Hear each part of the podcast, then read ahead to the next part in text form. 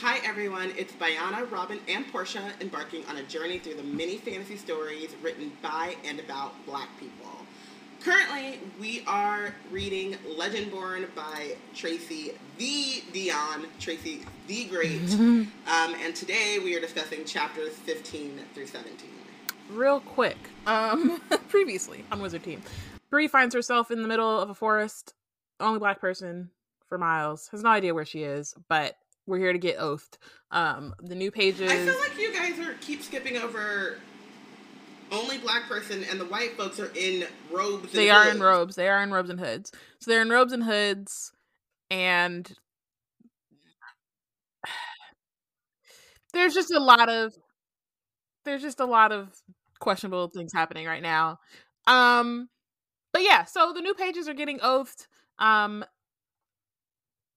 Nick, who Bree finds out is the scion of Arthur, um, helps her to break the oath so that no one knows like what's going on with her. She can already see Ether, so she doesn't necessarily need the oath in order to do that. So that happens. Uh after everybody's oath, they start part trying to party, but then Felicity, who is the fourth ranked scion, um, is awakened. So that's huge because in general that it usually is like maybe up till seven or eight where that are like regularly awakened and then after that or the higher you get they're awakened less often um but before they can really talk about that situation um there's a demon attack the legendborn fight back. Bree is in shock so she doesn't run away when she's supposed to. Um when she finally does run away she gets taken hostage by another demon and is brought back um so that this demon can find the pendragon or nick. Uh lord davis tries to protect Bree, but or so not Bree, sorry, protect Nick, but then ends up getting caught caught himself. Um and Sel ends up saving the day, um, jumps down, starts to fight. Yeah. um and Lord Davis uh is thrown into a tree. Welcome to spine Team, a black is magical podcast for black magical stories. draped over the stone. Um, Nick is pissed, so he tries to join the fight between Nick, and, I mean between Sel and the uh, demon, but he really only gets in the way, and then also gets his skull cracked for his troubles. Um, but at the end of the day, uh, Bree and Sel kill the Uchel, and then they go back to the lodge. William is healing everybody every like people are you know they're they're discussing what's going on with the attack and with folks being awakened um there's a lot of what's the word like uh, just disagreement or like different points of view on the situation and um it's kind of becoming clear that the big in- in battle North Carolina- the Arthur that In North um, Carolina, the big battle of demons Bad that they've been decision-making. fighting for that the order's been fighting for centuries is probably about to come to pass. They there are only three more scions left to be awakened. Bree, meanwhile, is hearing a lot of terms and phrases and things that she doesn't know, and in her shock exposes just how much she doesn't know. so everybody's kind of shook about that too. Um, but we end that chapter with William being like, "All right, come on, I'm gonna debrief you." Put you up on game. Yeah. Um, so one of the things that we out doesn't know is Callum mine. Cam, it's Camlann. Camlann. I don't know. I always want to call it Calamine, but I realized that in like the last episode we were talking about it as just like when Arthur, oh, like the battle in which Arthur awakens, but it's the battle in which Arthur, the Arthur's scion is awakened but dies. Um, and so William. Well, not necessarily that he dies. It's not that he dies, because if he dies, then that means they lost. And like, if well, I mean, we'll we'll get to it in this chapter. because they didn't really completely explain Yeah. it in the last. But I think this is the chapter where they explain it. Um, Um, yeah. So William um, makes sure that his four patients, which are. Martin Davis, Nick Davis, the, the Pendragons, Evan Mm-hmm. Cooper, um, who is Charlotte's boyfriend, but um, oh, okay, yeah, they're the land Lancelots because they're because Bree's a Pendragon. I was like, what? I'm discombobulated. Evan Cooper, who is we first meet as oh, you're the girl whose mom died, um, Charlotte's boyfriend, Right. but is also squire to some fits. Fitz. Um, and then Tor, who got injured fighting the Hellhounds and Akla Uchel in a different part, off, off page. Um, they're stable, they're recovering, and then William orders Sarah and Russ to watch over the room and takes Bree out of the room down to a second basement.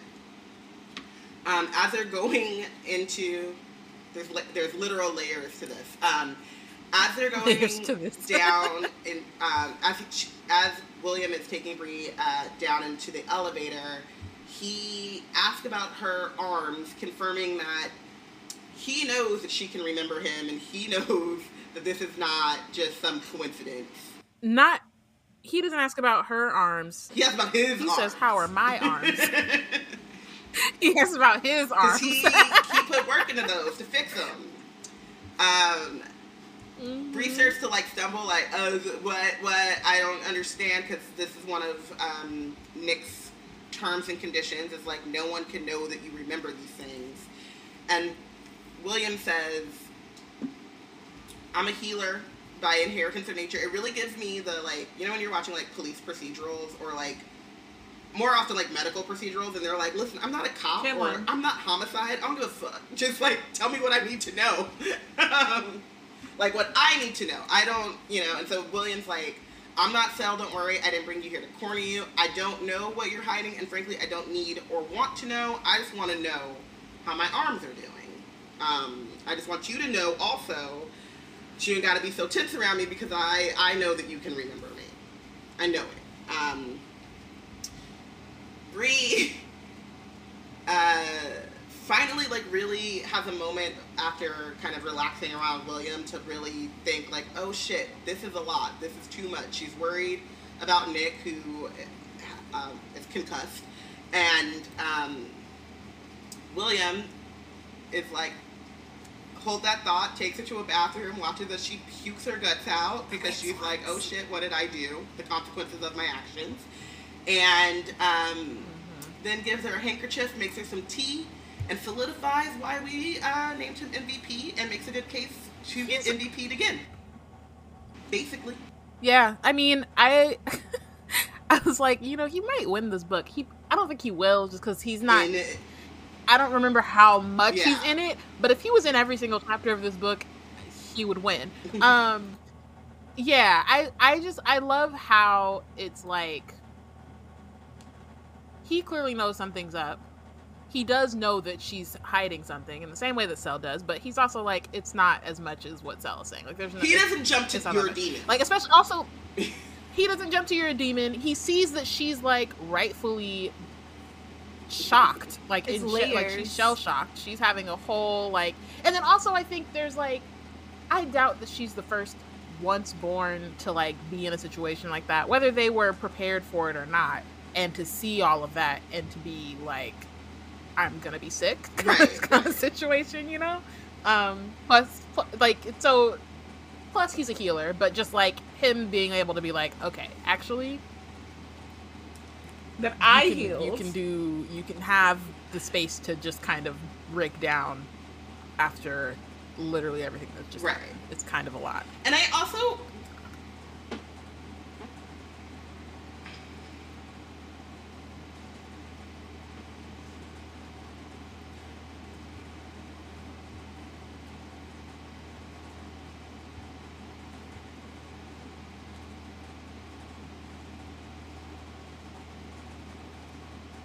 right Great. Right, and he's doing triage He- too. she does- so he does also heal- You're, we you're didn't- alive. You you can wait until everyone else is stable. Right, exactly. And then I'll get to you. So it does make sense that like, okay, everyone's stable. yeah. Now I can treat you.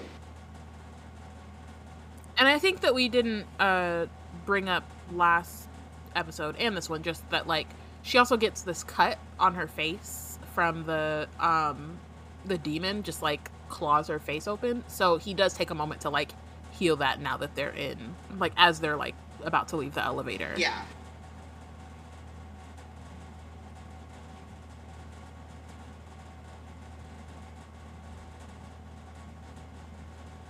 hmm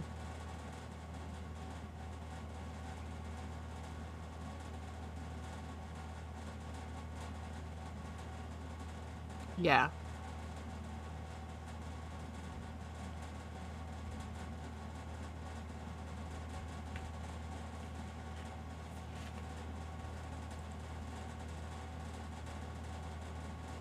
He in it so much. Yeah. Easily.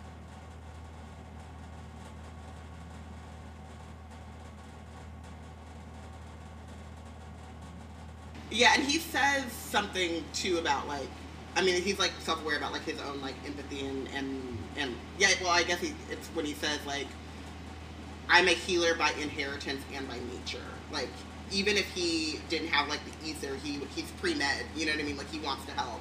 Um, Mhm. One of the things that I think is really interesting about William and Bree in this moment is we don't think about like it's something that I think about a lot because most of my major medical uh, expenses are mental health, um, but like how the mental and emotional health does affect the body, and, it- and I'm thinking about like the fact that as like a magical healer, when he heals her arms and when he sees her, he's probably also picking up like the broken before Bree, after Bree, and doesn't understand I feel like what that is that healer, is and while he was healing and trauma. triaging, But trauma does had like bigger manifest issues. physically, and so if he's I able to like do a body scan and see like what's Like, going and on, then he like whenever kinda- he was like when he he sighs and probably gets up or whatever, just be like, I'll be the one to like give you a tour. I think he was also like like, monitoring her because he knew that she was going I to know you shocked know and who he I was like watching Um, for also, just in general. He's like, I know it's gonna come. by know it's coming. and you're reckless.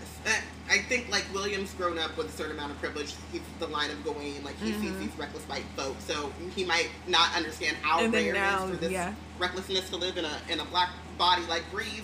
But maybe he's thinking like, yeah, she got mauled and then she convinced um, Nick to bring her in. That's what it is. But they don't want to tell, you know Mhm. and that's probably I just think that like he doesn't think her secret is a demon, but I think it, it is something like,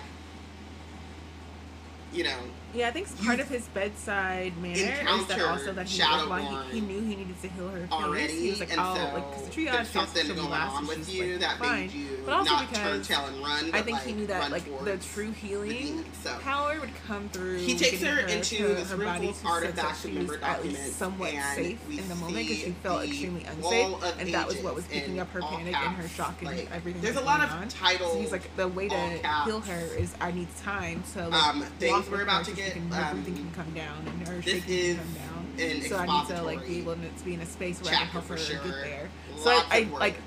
so many stars Mhm. for for William, But but like the fact that on the he's like top he's of just this such like his wall of ages. innate. you see, it seems like um, his like his innate instinct basically is to a family look at everyone tree around type him of with a thing healing of the lens 13 and what do they bloodlines need most, and and their then work scions. from there. and it says, "E Ilnak your didididef." That's my Welsh. It literally this word is Once again, extending a request to if we have any Welsh listeners. you speak Welsh. How do you pronounce this word is spelled? So this is the word I said that was Y W apostrophe R. Your, I guess. Um, but this word D D E D D F is a practical joke.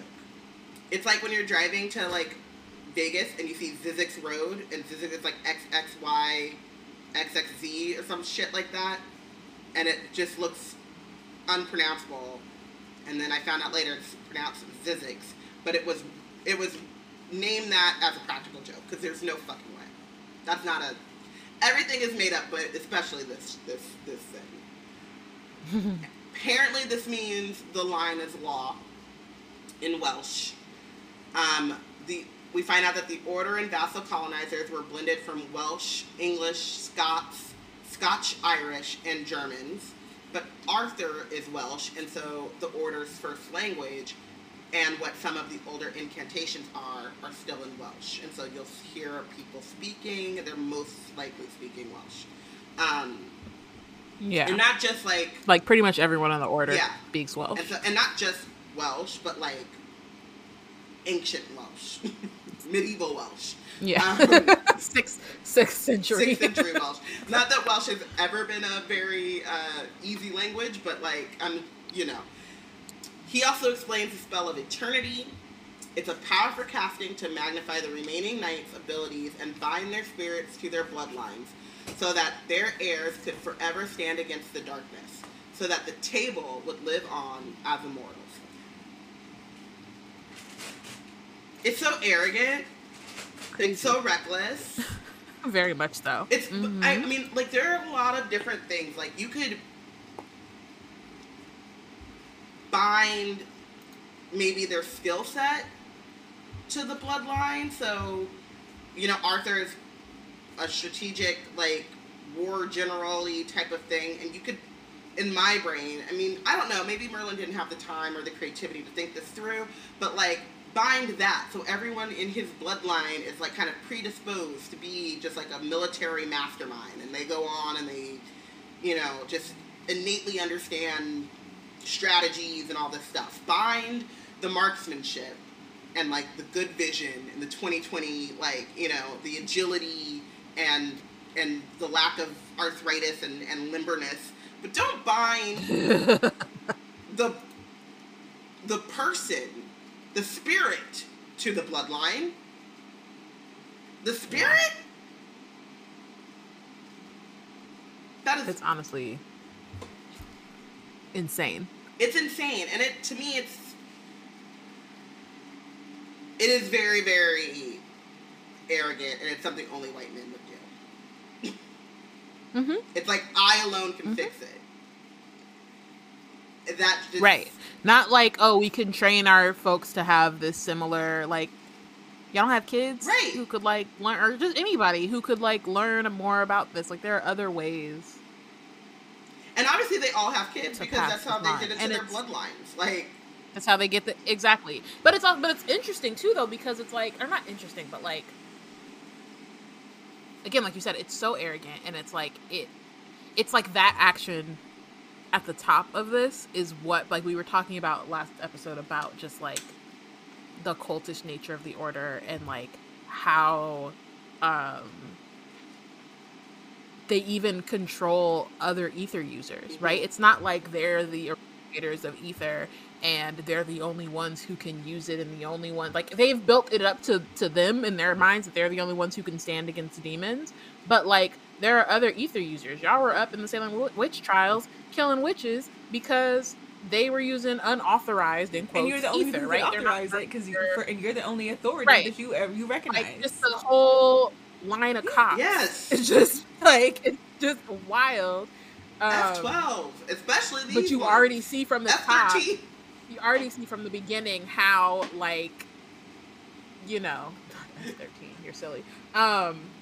you already see from the top just how all of this can kind of trickle down um but it's interesting i think to read it being explained by william who has bought into all of it Yes. I think for me as well, whenever you're talking about like the fact that they don't trust the children that they have to like teach training them to be a thing to do with them, I think um, the thing is is that children can be disappointments, and who do they never? Who do the spirits never disappoint themselves because they are, they are themselves. right they're like i gotta So do I, this I y'all am the bring only person who I know will maintain things as I think they should be, and I know they should be because I am me Mhm. and I am the utmost authority. And we, and even then, it's like it's Merlin, and he's like, there's never gonna ever be a, a round table as good as this round table right here.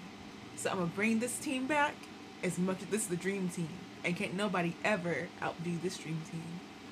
That's why I'm like it's so arrogant because they just like don't even have the like I said I don't know if Merlin didn't have the creativity or what, but like they don't have the foresight, the the thought of what how do we better set up these future generations. Because the other thing is, is that I don't know if maybe they thought by the time that they decide to make this um, cast or spell of eternity, there's only 13 of them left, and it used to be a whole army. Like the Round Table was not just 13 knights; it was there was a bunch of them motherfuckers. And so when they got to 13 is when they were like, okay, we need to future-proof this. And to me, that in, in and of itself is a concession that they are not going to win, or like Mm-hmm. It's an ongoing battle type of thing, right? There's like there's always more gates, there's always more demons. I'm like, could y'all freaking like negotiate with these people? Like, why? Are, like, just there's just a lot happening here that you know.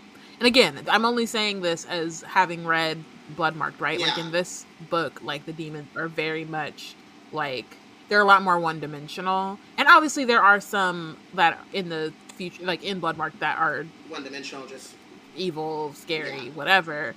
But there there is some nuance to that and like yeah, I just just like y'all couldn't again, it's like the lack the the not being not thinking of them as like obviously they're not human, but you know, giving them that kind of grace. yeah. I was gonna say, oh, how fitting is it that the entity, the like this like round table, who was fighting a losing battle and like they did a what is it called? Um, in sports, when you like like you lob the ball from like half Mary. court or whatever. A what? A hail mary. a Hail Mary.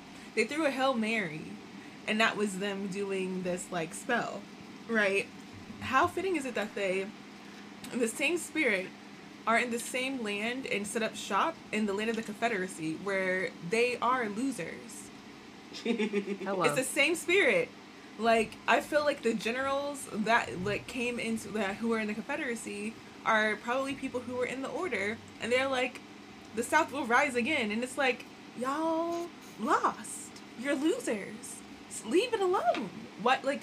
How are you the best people for the job when you keep losing? And yet they still think they're the best people for the job. I mean, and I also think, and um, and we kind of will see this as we continue to go through, but like, I don't know if it's like they're not. I don't know how to say this. If they're like not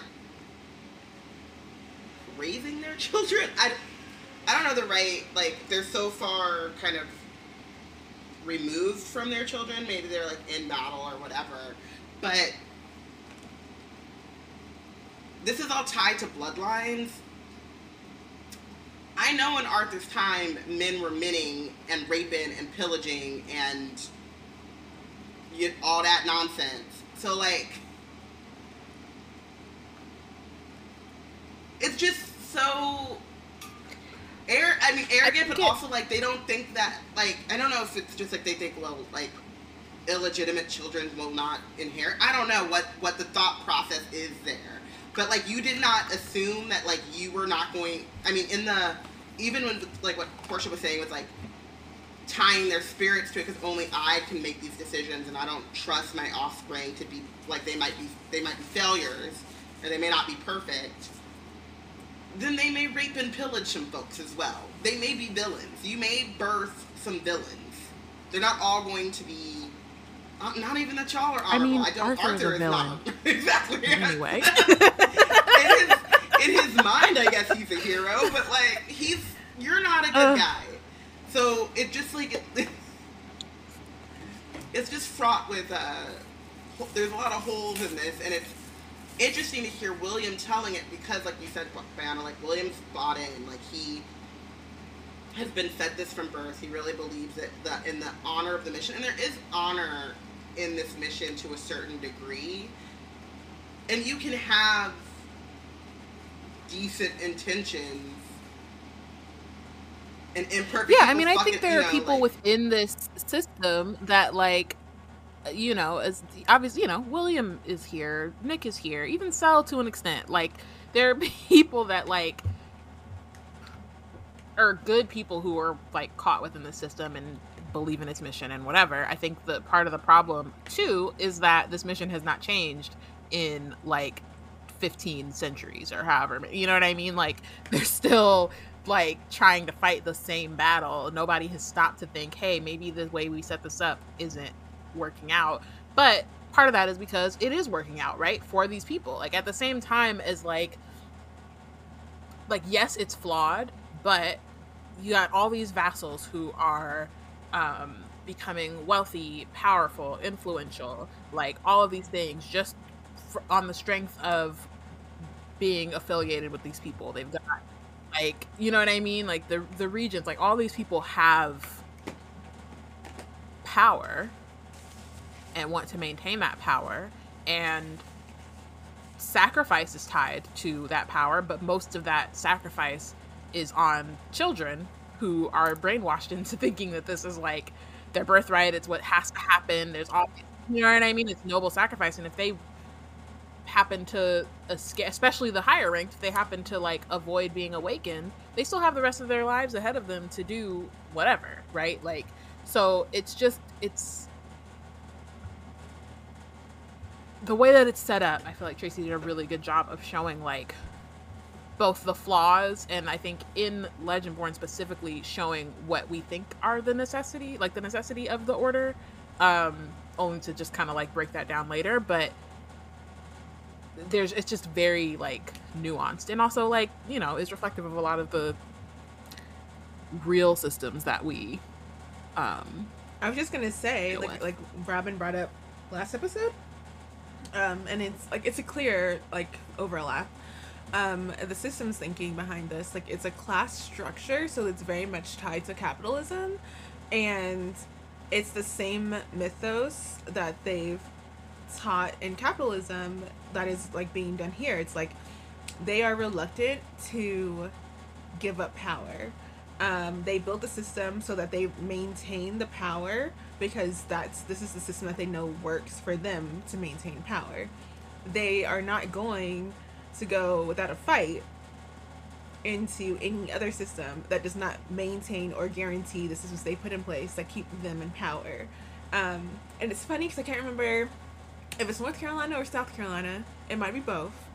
Um, where when Reconstruction was happening, there was like a primarily, I think it might have been South Carolina, um, black Senate. And um, the issue wasn't that black people were bad at governing. The issue was that black people were governing, they were good at governing, and they were willing to share like systems or whatever in a way that didn't just guarantee cronies were the ones who benefited and that repositioned all the people who were wealth brokers in the system had already drafted a system that maintained their wealth. And so it's just really i would love to see and this is possibly if i get my writing back the way i need to a revisioning of the world or whatever of like seeing what life would be like if like the capital like I don't want capitalism to be a thing. I really want like for if a community mindset had been part of things and had like not been um, underwritten by like Jim Crow and everything, like how far that would have stretched and how that would have really changed up how things are kind of motivated because like class is related to race because they tie them all into these systems and if we eliminated the idea of class then oh no that would shake up everything it can't do that and so i feel like the order is a like that's tracy again kudos to tracy for so much but also like this is like it leads like when you start having these insights from fitz to Bree noticing things when uh, William is giving her this like explanation, like you can't help but start having these deeper conversations about like, but who? What about the people who aren't benefiting from every single part of this? And why Mhm. are we doing uh, dealing with a centuries old order in the first place? Like, what is the like the? I get this Camlann thing, but like, why are we gearing up for that? What is that about?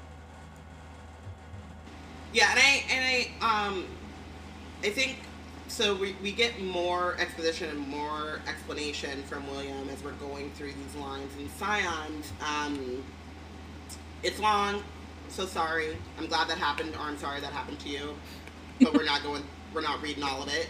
Um but what we really find out is that at its most simple, no nuance, there are those outside the line. So anyone that is not a part of the inheritance is a once born. And then those born in the lines of inheritance are legend born. And a scion is only able from the ages of 16 to 22 um, and more of a descendant. It's more than just a descendant. They're the actual heir and receive enhanced abilities. So um, he kind of goes into like if you if you're in the line of inheritance and like you don't have children or you die early or whatever, then it will go to a sibling or a cousin, right? So there are like the ways in which kind of DNA works or whatever. The magic will transfer. And the order tracks that. And, yeah, but also, it's um, they are very uh like meticulous about Yeah. it. It's also it's the It's Um, also a they're little bit not, of but they are. eugenic type of thing where it's interesting 100%. to think about like um they're tracking your whole family, right? Just in case. But then there are people like the Davises who it feels like they only have one kid, or if they have like a daughter, they're gonna try to have a son. Type of, you know, like they're trying to kind of game the system to keep the line of inheritance within their name, right?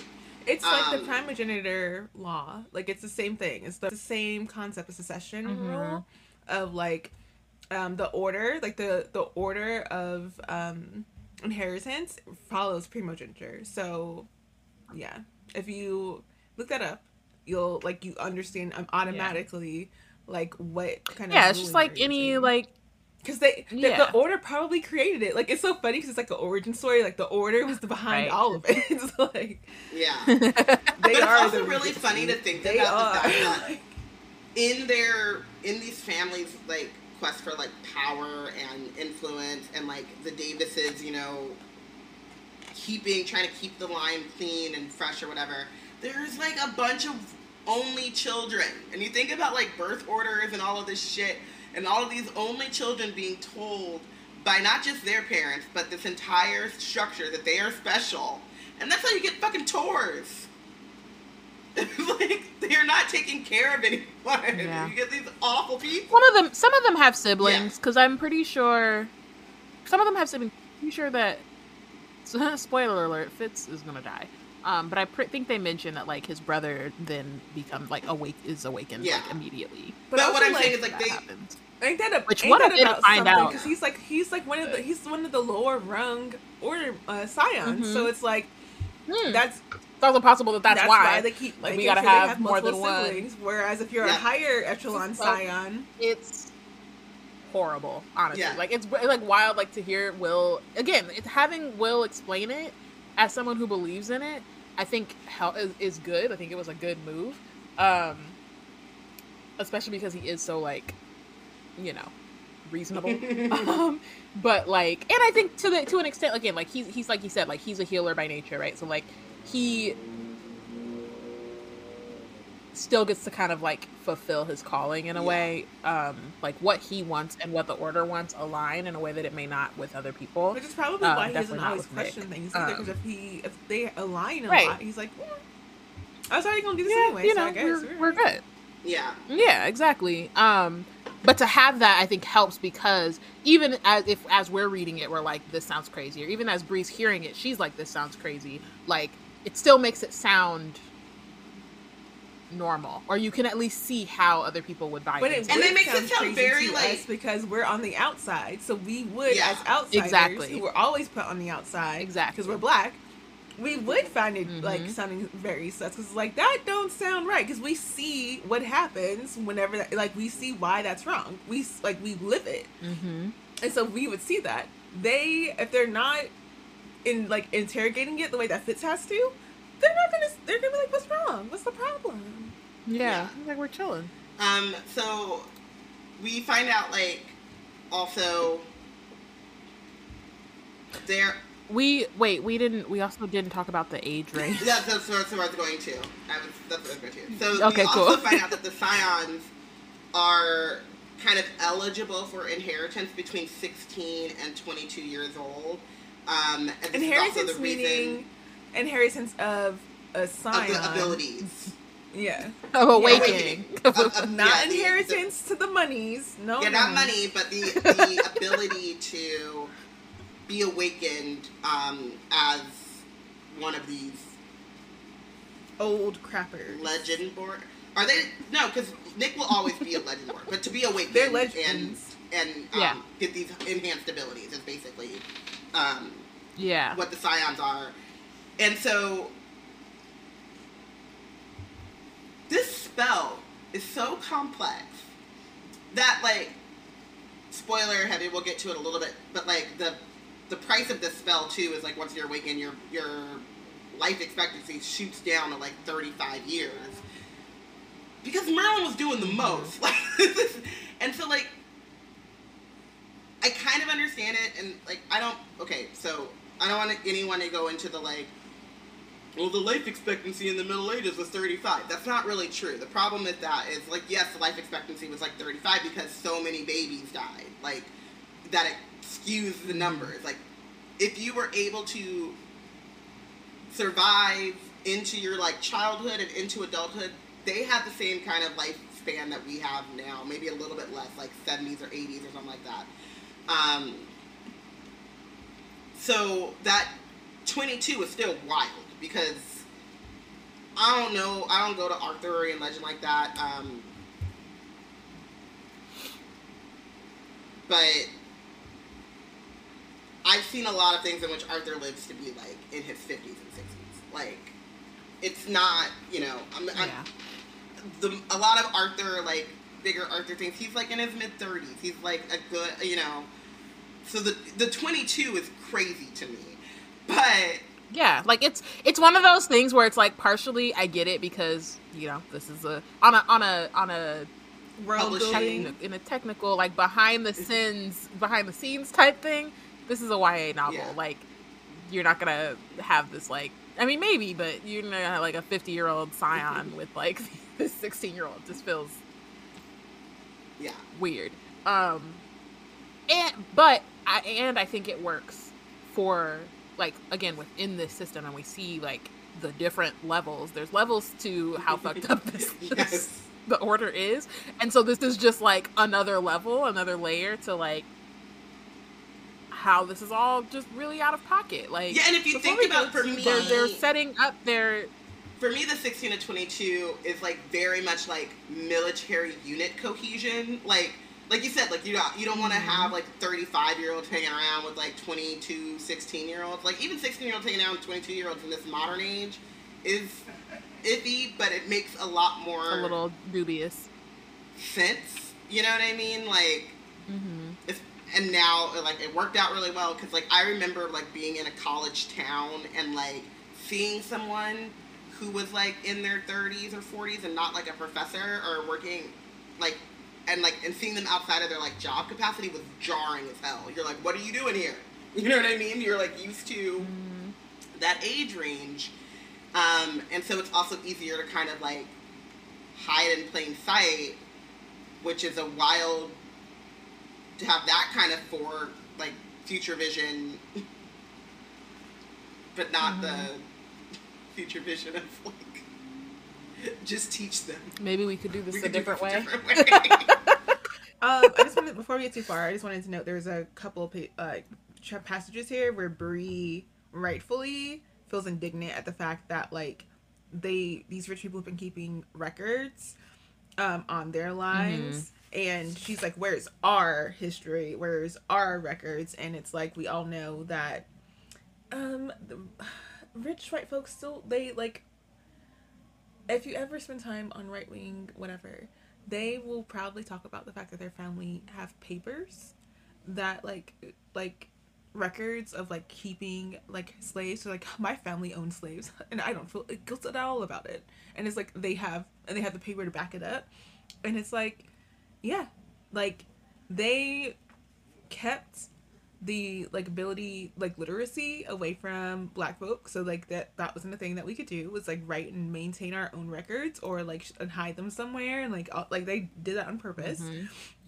um and so Bree rightfully is resentful about like what so I I enjoy that that Tracy did include that in this uh we're having this bigger greater Yeah. I, I did like make a note about this, and I wanted I did want to read this like one part when she talks about that, which is um, to be able to trace one's family back that far is something I've never fathomed. Um, a wall that doesn't make me feel lost but found, a wall that towers over anyone who lays eyes on it. Um, instead of awe, I feel cheated. And I and I'm and I wrote like in my little notes like that's bars because it, it's true. Like you see people kind of going back to this, and it's it's that sense of like futility of even trying. Like she, because earlier in that passage, she's like, I probably let trace my family back to like the Civil War because that's when we were allowed to start really keeping records. And like, I know that in my family history, there might there must have been someone who wanted to build a wall of ages, but like just couldn't. And so like it's like that futility is really isolating and infuriating because there are not I mean, there. Are, I'm sure that there are tons of people who are like, "I'm gonna do my family tree or whatever," and they get it gets tough. It gets tough for everyone, right? At a certain level, but there is the idea of like persevering, or you know, you can go, but also your level of where it is, where you're gonna start to like find those gaps, is a part of the journey. Whereas for Black Americans, we're like 1800s, baby. for some of us it's closer to- than others right like, I, Yeah. like i'll even say like my grandma like my um my mom's my my dad's mom she was adopted so the person i knew as my great grandmother on my mom my grandma's side uh, was her adoptive mother and she can only remember the first name of her actual mother and where like they say that like she was from like the cousins or whatever that were around her but she doesn't know anything about her. She doesn't know at one thing about her. And my grandma was mm-hmm. born in the 1940s oh man, she can't tell she cannot she if you love finding your roots yeah if you if you enjoy Yeah. finding your roots and you look at any episode with like black people. I remember like the ll cool j one for like sticks out in my mind in which they find out that like oh this person is actually not related this person that you thought was related to you is not related to you and that story is lost. Like it happens more than just that one episode but it happens so a lot. Um and especially because even past like civil war a lot of our histories were oral um and a lot of things were kept secret. And like Bree is gonna find this out. Mhm. ee, Firsthand. firsthand. Pretty soon. Um, of like the secrets we kept from our from each other you know? So um hmm so so it's very interesting that like like, like as you were saying too like the, to have william who is someone who's really bought into this but also like noble and and uh likable tell this story to Bree, who is someone who is like, is an outsider but not um is the the embodiment way. of all of exactly is the embodiment of all the holes in in this plan and in all of the, the failures of this Mhm. thinking um but also is the embodiment of I can't do this. Like y'all know who the colonizers were. Like they literally call them the they called them order colonizers, colonizers. Right. Yeah, the order colonizers, Mhm. and like because that's what they were. Like you know, they were the colonizers. They were the ones who came and colonized the Carolinas. So it's just a very interesting um, juxtaposition of like storyteller and audience, um, especially also us three black women being the audience as well and being like, oh, this is gross. um, so more explanation Right. um, in the southern chapter, the Carolina chapter. They had a bunch of legend-born goes in. I wonder what it's like to be in the other chapters. Be like, we got one dude. That's boring. It's supposed So to be they it's like the have- founding. It's Right. the founding chapter, so it's like everybody. It's a founding like, chapter. Prestige is to be at the southern chapter. Yeah. So and like yeah. you know, No, people kind of moved, I guess, but not too far. They're still all in that little, you know. Um, so we have Right. Well, I think like there's there's seven left that there's seven others that we Yeah. don't know. So like maybe one has three. Yeah. Another has two. Yep. Yeah.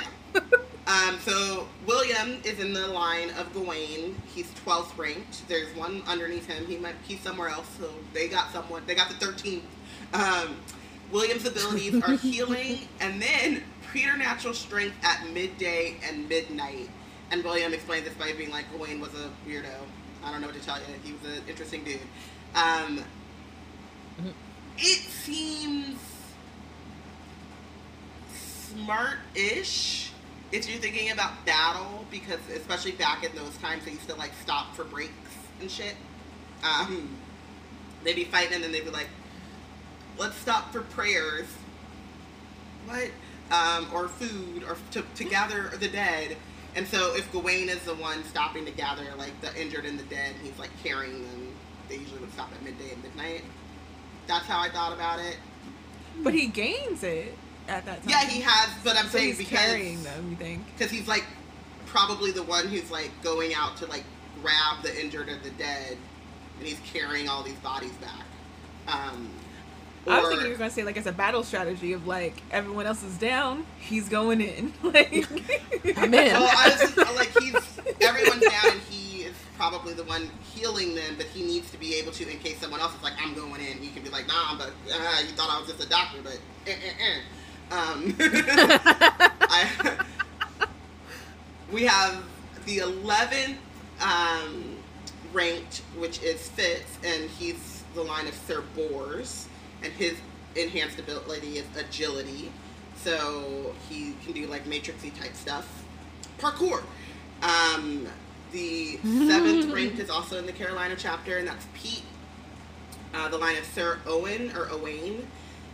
They have a lion familiar that they can call, and I'm assuming like also strength because like I mean it's cool that you can call a lion, but like like what else? it's giving Ew. it's giving Andy Dwyer from Parks and Rec. He's like, okay, I went to every country and I got all their lions, and it's like, what are you gonna do with a bunch of lions when you gave the them lions. your military? Like, what? Who's going to train these lions? Like, what are they Yeah. going to? also, I'm really curious about the lion familiar and whether it's like made of ether or if an Yeah. actual lion. And does it don't does it walk and, around with a lion? and can it roam about on its own, like without you telling it what to do? Like, does it share part of your brain? So you're just like, like while you're out prowling, it's out prowling, and then y'all are all you're both like knocking Right. stuff we out. need to know more about Pete. I, I, not- yeah, we don't get much information except for they can call their lion familiar. I also want to say, like, keep in mind that the um, order colonizers were Welsh, English, Scots, Scotch, Irish, and German. Where were the lions? No, let's talk about that for real because lions are on a, so much herald- heraldry in like in medieval, like from medieval to like Yeah. Yeah. present time. So like, where did y'all get these? sig- Like, y'all was They've been colonizing forever. no, no, no. Okay. Because I. I think this is this pre-colonization. So y'all was in Africa, And or y'all saw lion pelts through the, through the through the Silk Road through the trade. Y'all saw them lion mm-hmm. pelts, and y'all like that's a fierce creature right That's there. majestic. That That's right majestic there ass, needs to fierce be ass my. Put that on a flag. and they like only if, the- I wonder like if we could um uh, there has to be some like record of like the first sighting of an oc- like the first like written sighting of like an octopus and like when did octopus like start showing up or squid start showing up on things because that would be it was Yeah. a that's a fun little time like wha- how sway like what were y'all doing Because they got eels and Yeah. shit. Yeah, lions Um, are I think also like from Africa or ba- like Yeah. natural habitat is Africa and like a Mhm, little yeah. bit of Asia, like Middle Eastern Eura- Asia. That little, but it's Africa. Like, how are you getting a lion familiar? I had questions. Yeah, I mean, yeah. Um. Also, I don't know if it was mentioned. Like the squires, once they bond, they get the same ability. Yes, yes. So it's the um So now there's two lions on the battlefield if Pete gets a squire, and P- yeah, Pete is. Uh, or is it one? Or is They're the lion. I have so many questions. It's about this so- lion. it says so lion familiar, so I assume that they each have their own distinct lion familiar. They each get their own. Imagine though that it's just like a cat. It's both cool and I just like want to know more. Like I just, I'm like, I need. The how. Where's Pete? The, Bring how Pete of up. That's the one, the actual, Sir. oh wait, like you of talking about Gawain being a weirdo? Sir Owen or Owain is right up there with you. Cause what? I'm like I'm I'm saying I cause I put it in there. I'm, I'm also assuming that they get some strength. Them and their lions are just tussling Yeah. with folk, and uh, okay. Um, La- Lamorak. I'm guessing they is- they use the lions to go for the more creature-like demons. Like those are the ones that go for like The- the, the like when the and- easels pop up Easels, mm, and they pop yeah. up as like a animal or something. Like it's like a dire wolf, and they're like the lion, stick the lion on him, and then the lion goes and tracks him out. You know what I mean? Yeah. We can only assume because Tracy does not tell us. But Tracy, I heard a rumor that you listen to Wizard Team. Hey, girl, hey. Can you please shed some oh, light? I doubt These episodes are long, and she boring. has definitely has some writing and public appearance deadline. So possibly not the not this part of the episode, but you know maybe a snippet will come out and we'll. I don't think appeal. she's listening We'll because appeal, use a snippet. this is also, yeah, I, I doubt she's listening. But I mean, when she gets we can it. ask her when we get her on the podcast. We can ask her what's up we gotta the make sure lion. we note that down somewhere. What's up with the lion? but so then, so the fourth ranked is um, Felicity, and she's the line of Lamorak. She's the one that just was awakened um, before the Hellhound showed up, and her enhanced ability is Strength. Um, and then third ranked is Tor with the line of Tristan. Tristan and Isolde. That's all I know. Welcome, thank you. I go here. I'm I'm all I'm, a, I'm an Arthurian scholar because I know Tristan and Isolde um, because of the rom com from the '90s.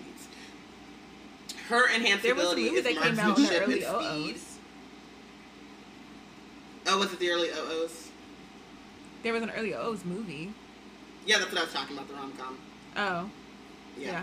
yeah. Um, or it's not even a com. It was just a romance. I don't think it was much comedy in there. Um, and then dot dot dot first ranked Arthur, um, or the line of Arthur Pendragon. That is Nick. The scion there is Nick, and they don't Allegedly. allegedly, allegedly, right? Spoilers. Nick is um, second ranked. They actually got one. They got two over there too. They got one and two. Christ!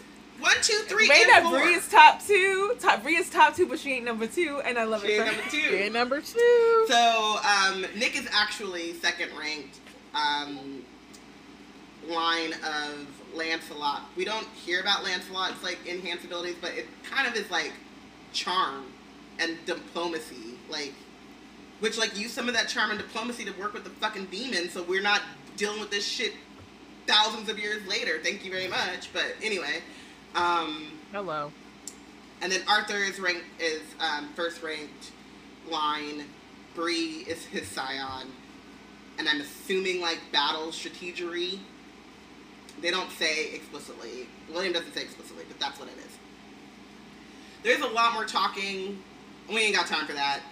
Y'all reading this along with us. Mhm. There is. So I just wanted to know before we leave this chapter that they note in this chapter that this is the founding chapter. Carolina was partially built. This, uh, yeah, this this school was partly built to as an excuse to um, gather and train the eligible scions, and and so it makes sense that um, these 18 year olds are bossing around their local cops because they wouldn't have a job if it weren't for these the order and the these 18 year olds around here Yeah, and then early college, which we also found out earlier, but like is explicitly said um, in this explanation. So the order built UNC um, as a training ground con- training ground, but also a convenient reason why all these children are here. um, and to make some money because you know capitalism going to capital, um, and and uh, exclusion and and uh, what, you, what am I trying to say? Influence going to influence all that stuff, you know. Um, but then the early college is also a part of this now because they need a reason for 16 year olds to be here too. Um, and so they established that in like the 80s or something, I think he said, or the 70s. But um, so that's also why Bree's able to get here at 16. And then Bree is like taking all of this in. It's a lot to take in. Um, and she thinks about the awakened and the lower ranks being on the front lines. William says, um, this is before they get to Camlann, but he says, uh,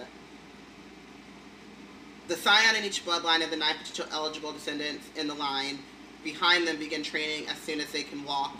We know the risk and prepare for them as best we can. And then Bree is like, but this doesn't seem fair. Um, to the lower ranked because you guys are awakened all the time. Um,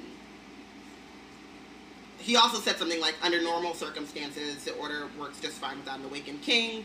That's what the regents are for. They kind of take place of the king in that structure. Um, lower rank scions like myself are awakened frequently, and we are generally strong enough to keep the demons at bay. If you age out or expire, the next eligible scion can be called in your place, and the cycle continues. So the ex- expiring is Expire like is crazy. turn twenty three as a phrase or as a term. and they're and William they're knows yeah, he's wrong forced for that. retirement. Um. So. So Bree is like, nah, man. Okay, so I heard all of this that you just said, and Fitz was making points upstairs, and Right. uh, William says that don't think like that. That's dishonorable. Immortality has a price. In the end, there is evil in the world, and we are the ones equipped to fight it. But you are not immortal, William. Gawain is. You are the price. Right. Gawain is not And sacrificing. he- Gawain, Gawain died on the battle that one time, Yeah. and now gets the ability to pop back up whenever they want to. Yeah. And and I don't think that William believes that he's like I think William understands that he's the price, but he's uh, accepted it as the price he's willing to pay. But it's not something that you ever got a choice in. That's the thing that's like it's the most disgusting to me is like kind of all you can do is accept it. Even with Nick and being like I renounce this title, I don't want anything to do with y'all, like you can say that and that's cute, but you actually can't renounce the magic in your blood. And Bree will find out about this with the Right. blood crafting as well. It's like you've taken this choice from these children. Like I can't say actually no, you can go on and give it to the next heir.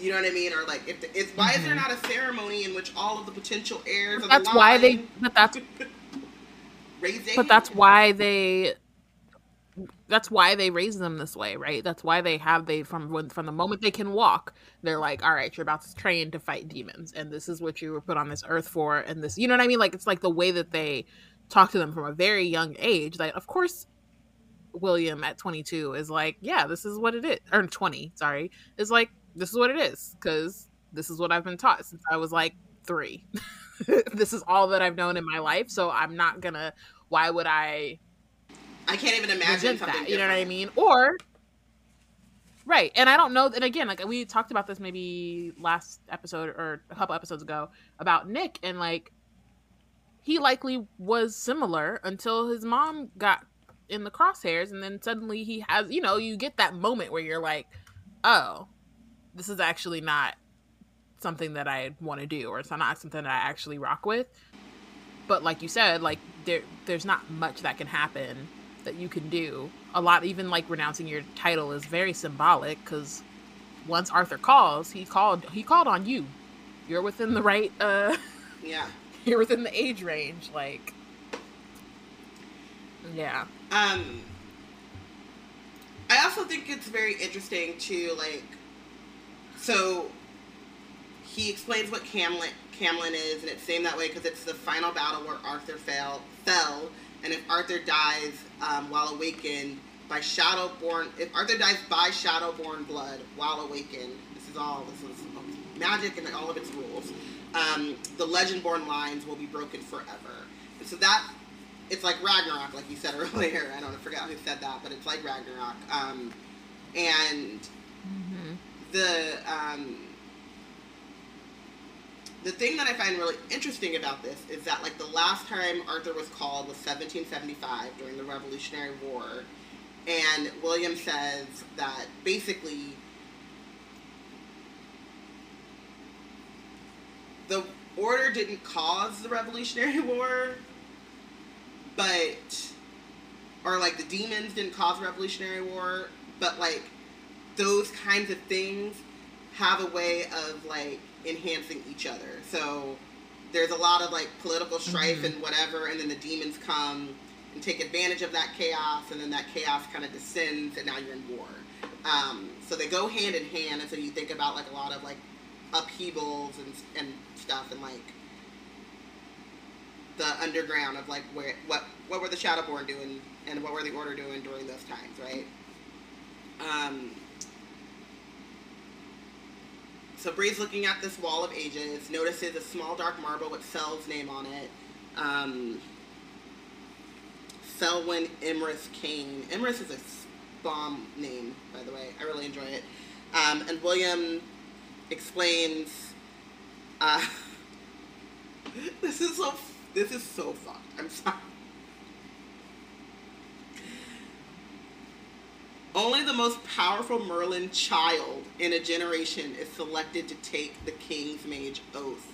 The child is taken from their family and bound here in a formal ceremony before the chapter to a child scion of Arthur. For the rest of that Merlin's life, they are the scion's sworn protector until death. No child Insane. Uh, so Bree says no child could possibly comprehend what it means to make an oath like that, and then William kind of mumbles, like like I said, none of us have a choice. Like it's just how it is. But like right.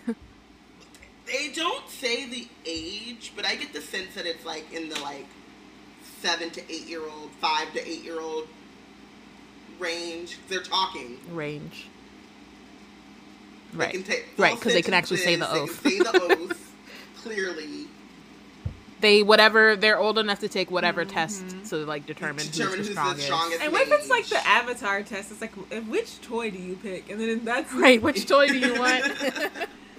that would be nice. But, I, but I'm just saying, like, I, I'm sure it's not. But I'm saying it's like you're like you can be really Yeah. young and take that test, and it really, it really just, it's like it works out for the avatar, but also Does it? exactly.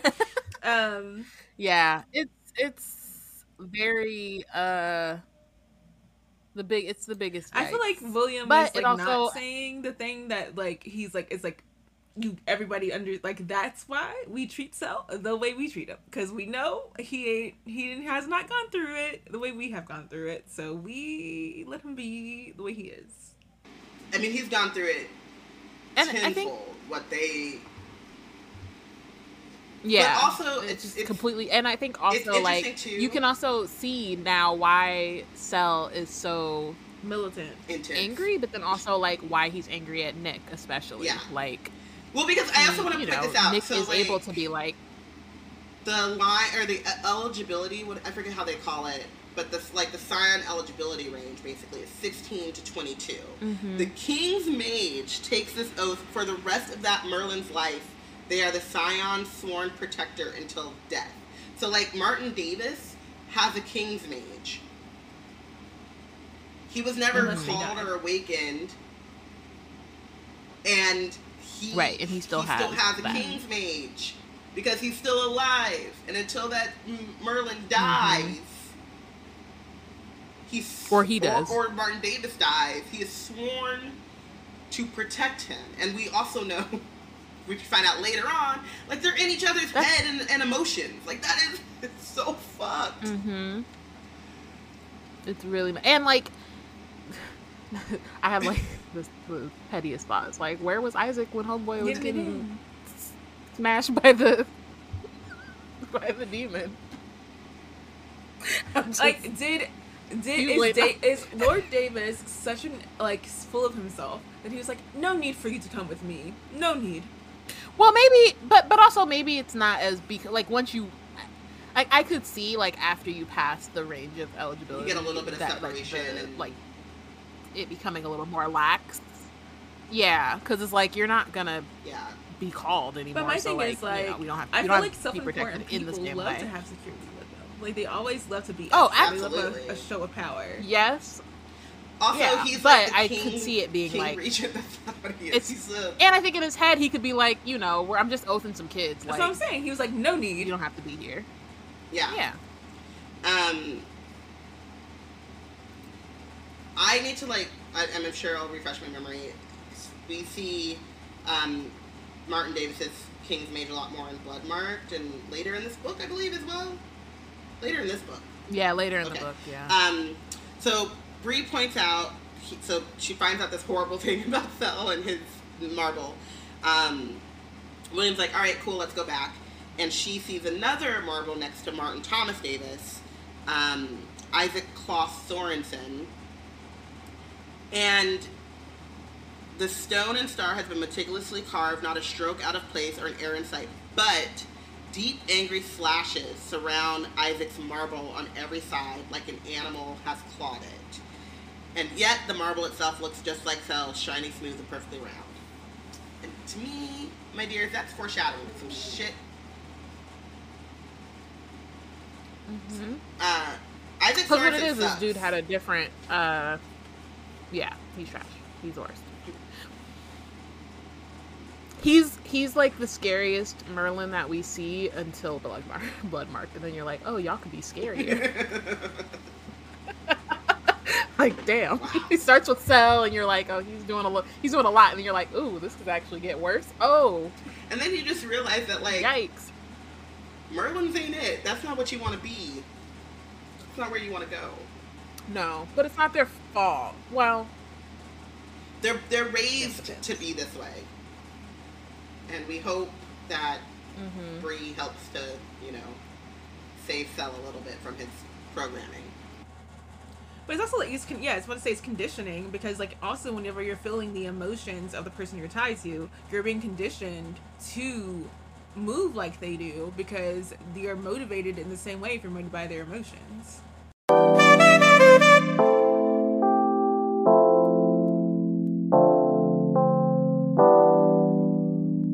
Here on Wizard Team, it's no surprise that we love books. We also love supporting the independent bookstores.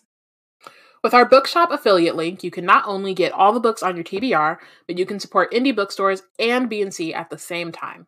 And if you're not sure what you want, that ain't no problem. Check out our The Plot Thickens list full of recommendations from none other than Porshèa herself.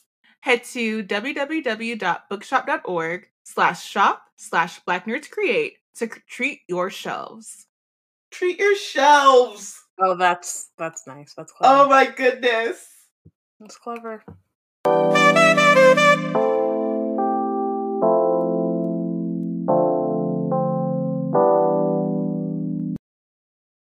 Okay. Chapter 16. Mm, So, we William takes Bree back to the infirmary um to find it's a lot emptier. So, Nick is gone, Tor is gone. Um apparently Tor went to go eat um and like she's still in the lodge but she went to get some food and Nick went home.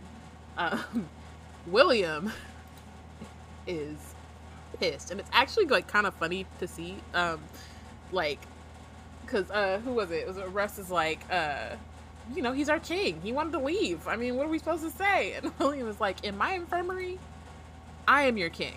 Like you don't just like this man I am your captain cracked, and you just let him walk up out of here he said i am not weird let's get the one thing straight like i'm in charge here um so they're all a little like you know, shook by getting told off by William. It's like, you know, it's like the one dude you mess, you like him, and he's like, he's cool, and then the one time he gets mad, and you're like, dang. My bad. I Oh, I. I, messed, I uh, messed it up worse than I thought I did. Oops. exactly. You're like, ugh, that was on me. That was my. That was on me. Um, Bree, however, is Forlorn. upset because Nick Nick left her there, and like, I feel so bad for her. She, I mean, I feel bad, and I'm also like, again, like she did this to herself. She came into this night, this evening, so like confident, cocky. I'm about to call Nick here. I'm about to run. Up I am spot. in I'm about to stealth like, find out what happened to my mama. Stealth. I'm yeah, like let's go. About to do this. And then she's just had her entire world like ripped apart. Tra- more trauma on trauma.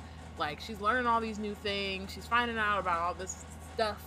And then she gets back, and the one dude who she pulled into the situation and who was supposed to have her back, he's gone. So she, she's about to cry. Child, she, she gonna cry in the car. Um, so, she, and then she says it out loud because again, she's still reeling here. So she's like, "Nick left me." I know she just sounded like a. So I know she just sounded like a motherless she just- child. Like Oh. they were, they looked at her and Oh. she was like, "This motherless." She just, she. and on a regular and on a regular day, she would have never said something like that. So it happens, and then she's immediately like, "Ah, damn, I should have said that out loud because I sound pathetic, but also." But it's funny because I get it. She's a Scorpio, so of the water signs, like you don't expect the Scorpios to be like as like open with their emotions, but when they are, it's like you're Mhm. water, you're a squishy You're- water. it's just like, oh yeah. Um, so they're like trying to. It's real. I just love how like the rest of them don't like judge her. They're kind of just like, damn, she really is. They're like immediately start trying to comfort her. So like, uh, for one, Nick tried calling her a bunch of times, and guess who did not pick up her? And to be fair, And like, I, I, will be fair to doesn't have. Yeah, um, to be fair to Bree, Yeah. it was the sub basement, so I doubt there's any signal Yeah. down there. Like even if she I- had I her phone highly doubt their service. yeah. but it's also classic and like for for us to be at the really still early like Uh, not only a like, quarter, a third of yeah, I the way through of this book not even a quarter through this book and like it's already established that homegirl does not uh she's not great with If you try to reach Bree, I don't know how you gonna do it because her phone is not know the you- way. no it's not on she's not thinking about it Even though she's she sees your text, she's to- a good text chance that she's not gonna answer you. she might with all she might have me, on beat me if you want to reach me does not apply to Bree. no It's- no And I can't, I can't talk bad because not. I am, I am that person who I will read a text and I'm like, all right, and then and maybe even a full week later, I'm like, oh, I did not respond to that text. It's too late now. yeah I so mean, it happens, but it just It happens happens. to Bree a lot more often. in the Uh. last three days. she still has, has she talked to her dad? I can't remember. Uh, mm, Um. So actually, I think she did. I think he called her. Yeah, but there's just just Did she have an Anyway, extended conversation with he- her dad? left. No, it lasted for like the four lines on page. So yeah. Um, but he left. He went home. Um, Bree realizes that he assumes or she also like tries that, to like cover by being like, I just wanted to make sure he was okay. yeah I, you know, like more on the page level, and I think that they kind of get that part. I don't know if they buy it, but I, I, I think they accept that I she's don't know if they covering, buy she's it, saving but- face right now. Like, okay, yeah, sure. mm. Yeah. Yeah, they're, they're she's definitely tried to cover it up. I, her. they Yeah. know. They know. Um but she um or they like she realizes that he thinks that she's done. Like she went that she went home and is not answering the phone because she just saw a whole lot of shit and she's gonna leave. Again, he's only Could known her imagine 48 if hours. you were Nick- So she's only known imagine him if you were 48 hours. and you're so he doesn't like, know? This girl dragged me into this. I told her everything I possibly could. In ten did- minutes. I mean, I think he would be like, I think he would be like, I mean, fair, because like shit. Yeah, no, it you seems know, like it Nick, doesn't seem like he's upset about it. It seems like he gets it, or at least thinks he does, because again, he thinks he knows. He does not know Bree, so he doesn't know that she's ready for Yeah. tomorrow. Like she's she's flipped. She's Yeah. still upset, but she's not backing down. She's decided that. But I'm just saying, like, he do. finally figures out that like he actually can't escape this now. Like, this is right. like it's it's above his abdication or whatever. Um, because uh, you but kind of get can. like the sense that he's, yeah, that he's like, I came back and found out like the fourth in line just woke up. Like I am, we're locked like, in. war. And then he, he just yeah. he just witnessed his father and the person who spine getting split open, yeah. and then he his own noggin why. got rocked. So like he's. We're never gonna be able to talk about this getting hurt without laughing. It's even better because we don't like him, so it's just fun. No, that's what I'm saying. Like, no, he can. Honestly, it's hilarious. Cracked open. He Humpty Dumpty, and here we are.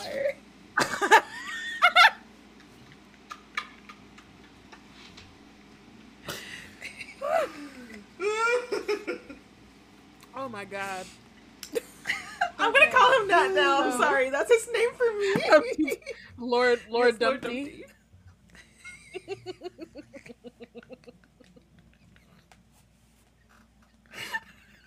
oh no.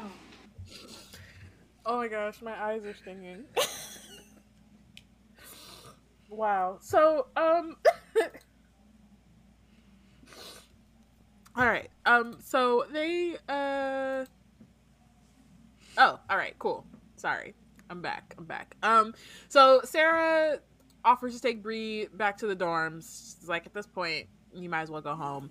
Uh, so they she learns more about the order, I guess, like from I would say more of a personal standpoint. Like at this point, she's kind of heard different perspectives. Um, she's heard Nick's a little bit. She's they got Fitz, William, and now um, Sarah, who kind of talks more from the standpoint of, um, like just like how she got into this, right? Like her her mom's side, they're vassals. Um, her father is Venezuelan, um, and had to join the order in order for them to get married. Like they're like not.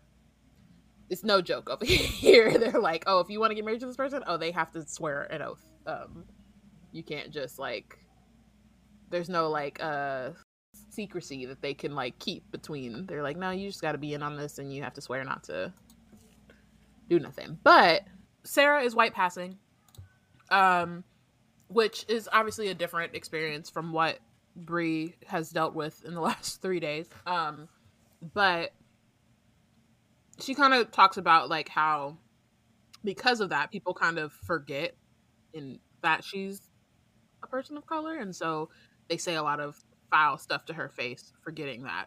But not about her, you know. just in front of her. Not about her, just in front of her. And she kind of talks about like the moments where she feels like she should speak up and the moments she kind of lets it slide. Um, which I think is also like a thing that we do sometimes too, right? Like it's not like, or you know, as people who are not white passing, I mean, like there are moments where you decide like, is it worth it for me to give this energy to this thing right in this moment um but there is, but at the same time, can, it is a privilege for her to not have to. Right, but you can also just Depend, make it you know what I mean? Like, like you don't accept hearing that in front. Of, like even a white person can be like, I don't accept hearing yeah, that crap. Absolutely, and I think that, and I think that she, or at least it feels like she does to an, ex- but again to an extent, and also I think there's like a, the line is different. For me, I think and there's an exhaustion of, in that too. There's an, but I'm saying the line is also different in terms of like if I'm visible, like visibly of color, and someone says something racist to me, whether it's like to me specifically or about some, you know what I mean? Like, there's a different line than like, oh, I'm white passing. They either forgot or are pretending to have forgotten that I am not white. Um, I think the line of where you feel like you can or where you feel like you have to say something is probably different, I guess. I get that. What I'm saying is like you can no matter what, you can set boundaries and be like, I'm not like don't say that around me. Like I actively won't be part of this conversation. Like I I believe. But yeah. I like my thinking is that since we know Tor is racist number one in like this age category, that and yep. that's her scion I feel like what she's actually saying is that she can't get away. She can't get away from Tor. She can't just like walk off from Tor and make conversation because they're uh, often in battle. So, But not just the Scion. That's her girlfriend. yes, and she chose that, and that's why So that's why I'm not both. banging with Sarah, Sarah like that either. Because I'd be like, girl, no, you're making this choice on a lot of different levels, and I, I, Yeah, I, mean, get that you're trying to definitely, like- commiserate with me, but also you're not about that life. So yeah, I will. Yeah, I will say that. Like, I think that like Sarah, she is you're, she's very comfortable. very sweet. She's nice. She's like in this situation. Like, it's good that she's here, and we'll see too when like Sel shows up. Like, she does like have some backbone, I guess, but not enough, and not in not, the like not of universally, like, it's a- yeah. across the board. not universe. Yeah, And exactly, that- exactly. And like we, And I think I understand her. like it takes until the end of Bloodmarked for her to really like des- decide Where like she okay, no, I'm actually gonna Yeah, but I feel Yeah. like I understand her, like, because she's privy to as much racist remarks as she is, that she feels, im- like that much more responsible for like being a help to the next uh, person of color To who breathe. shows up in in that space Mhm. but it's not she's not she's not moving in a way that makes her really ally It's not. she's consistent. like she, it makes her more like occasional step in but not an actual person like as who would be a safe haven because like you're not you're not showcasing to everyone else that you're not with that and you're actually inviting it into your bed whenever so Mhm, mhm. yeah. yeah. Yeah. I think, like, for me, what I get from uh, SAR in this is I'm going to help you get comfortable and build, like, scar tissue around that. Not, I'm going to help But it's- you try to change behavior. But that's like being a frog in You know what like, I it's like being a frog in a pot. Like you're gonna like like I'll let you acclimate and you're gonna get boiled and die Yeah. eventually by the racism. But I'll help you get. I'll help you. Mhm. I'll help you be. I'll be a frog with you. Yeah, but I think that to to SAR at least, that's kind of the goal to get numb and die to like. And I, I blame that on her white mama, but also maybe her daddy's in it too. I mean, her Well, dad is like not even really. Her dad is like her dad doesn't really fully get it. Like he he he becomes it, an yeah. asshole and like it's like I'm not talking about the order like- part. I'm talking about like the I part of like ac- like the idea of attaining whiteness of um Yeah, no, exactly. But that's what I mean. Like, Like, I'm he- saying, maybe her father Yeah. is also in on let's this assimilation bag. Let's assimilate. I don't. Let's not. Well, prod- there- I think not so because he the gets wheel. all of these like. I think also even just the way that he interacts with the order though, which is what uh like the only thing we kind of hear about Mhm. him is he thinks of it as just like galas and like assimilation. you know like just the just the not- like perks i guess of this thing right he's and he might have to endure like a couple of racist remarks but he gets to pop out with his But let's also be you know honest. Because there's a reason why Venezuela is the way that Venezuela Mhm. is. And if they're white passing, that is a thing that happens in America because Americans' views of race are so specific yes And specific and and and xenophobic as well. Like Mhm. there's a xenophobia tied to that as well. Like you people just believe that everyone from Latin America is brown and they think Mexican, right? Like in the way that they think Mhm. Africa is a country, they think South America is Mexico. Um, there's a good chance this is all like massive uh, supposition and uh, stereotyping a little bit that like her dad holds all these same views and in Venezuelan culture in Venezuela like they are the white ones. They are the powerful ones and so it's not that difficult to assimilate and they even probably feel a way about even like kind of having to assimilate to, to attain whiteness because they're like, I am that mm-hmm. in my country, right? Like, so Sar says she's white passing. I have a like really good friend who's Peruvian, and she'll be like, I'm white passing. I'm like, baby, you white. there's there's a You have lived- you have conversation that they had that like it's like it's a com- I love seeing this conversation online because people really be like okay this is a, let's explain white passing white passing is homegirl from Pretty Little Liars whose mama is black and daddy is white and she nobody knows that she's got any black in her Right. that is white passing nobody if you look Yeah. at you don't nobody know if you're not You can. If you're not- pass. it's Mhm. hard it's hard to make that argument for anyone who's not black like doesn't have a black parent to say that they're white passing. Because you can be I, I Latina I can eh? see it. you can in, be like, Latina and like have white because you're because you're you're like the colonization and the like level of like your, how much your family bought into the colonizer crap. Y'all could have y'all can be white up all up and through there. Like y'all could have european roots all up and through there. And you're not white passing at that point. You're just white. You're just colonized white I, I mean, I do see it in Latin, and then especially in like Asian, especially like mixed Asian culture. My one of my other best friends is half Chinese, and she's white. She's white passing because the culture of like the Chinese culture is so closely still tied to her everyday life, and like her mother is like from Hong Kong, like family in like Hong Kong and family in Vancouver, all of the like hot spots, Singapore, you know. Um, but you wouldn't know that she's Asian or Chinese or Chinese unless she kind of tells you, right? And then there are moments in which I'm like, "Girl, are you?" like, mm. but which culture are you really who are you representing on a regular basis but but I do think that there is a level of that, like, kind of almost like third culture kid mm-hmm. um, that does and can exist in those spaces. Like, like my, my, really good friend who's Peruvian and she's like, I'm white passing. I'm like, in Peru, y'all are the oppressive class. Like your grandmother, your your family. When you go to Peru, when you go home to Peru, you're not going home to a mother who is live in who is live in help. You're going home to the place where they have the live in help. Where you have a driver and servants. Right? So like you're not it's not the same. It's not the same. Um there could be in Venezuela, like you know, also in Venezuela, there's like rampant colorism.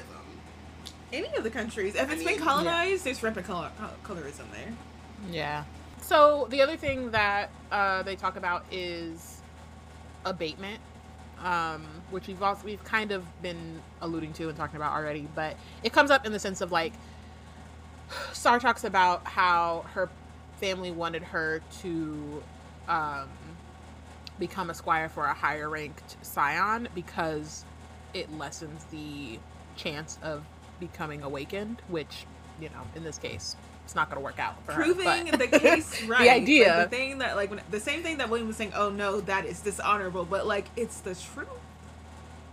But also, but also, I think, but I, it's dishonorable except for the fact that like it Who depends. does it on dishonor? who- It dishonored the cow. No, no, no, no. But what I'm no, I'm saying that like I think that the perspective is slightly different in that like Fitz, does, Fitz and Williams don't have a Fit William don't have a choice, right? Like they are the scions, so. Evan had a choice. He decided he wanted to squire for Fitz, right? Like he made that decision knowing what that would mean, knowing he would be awakened and all that kind of stuff. Sarah is in a similar boat, right? Like Tor doesn't have a choice. You know what I mean? Like I think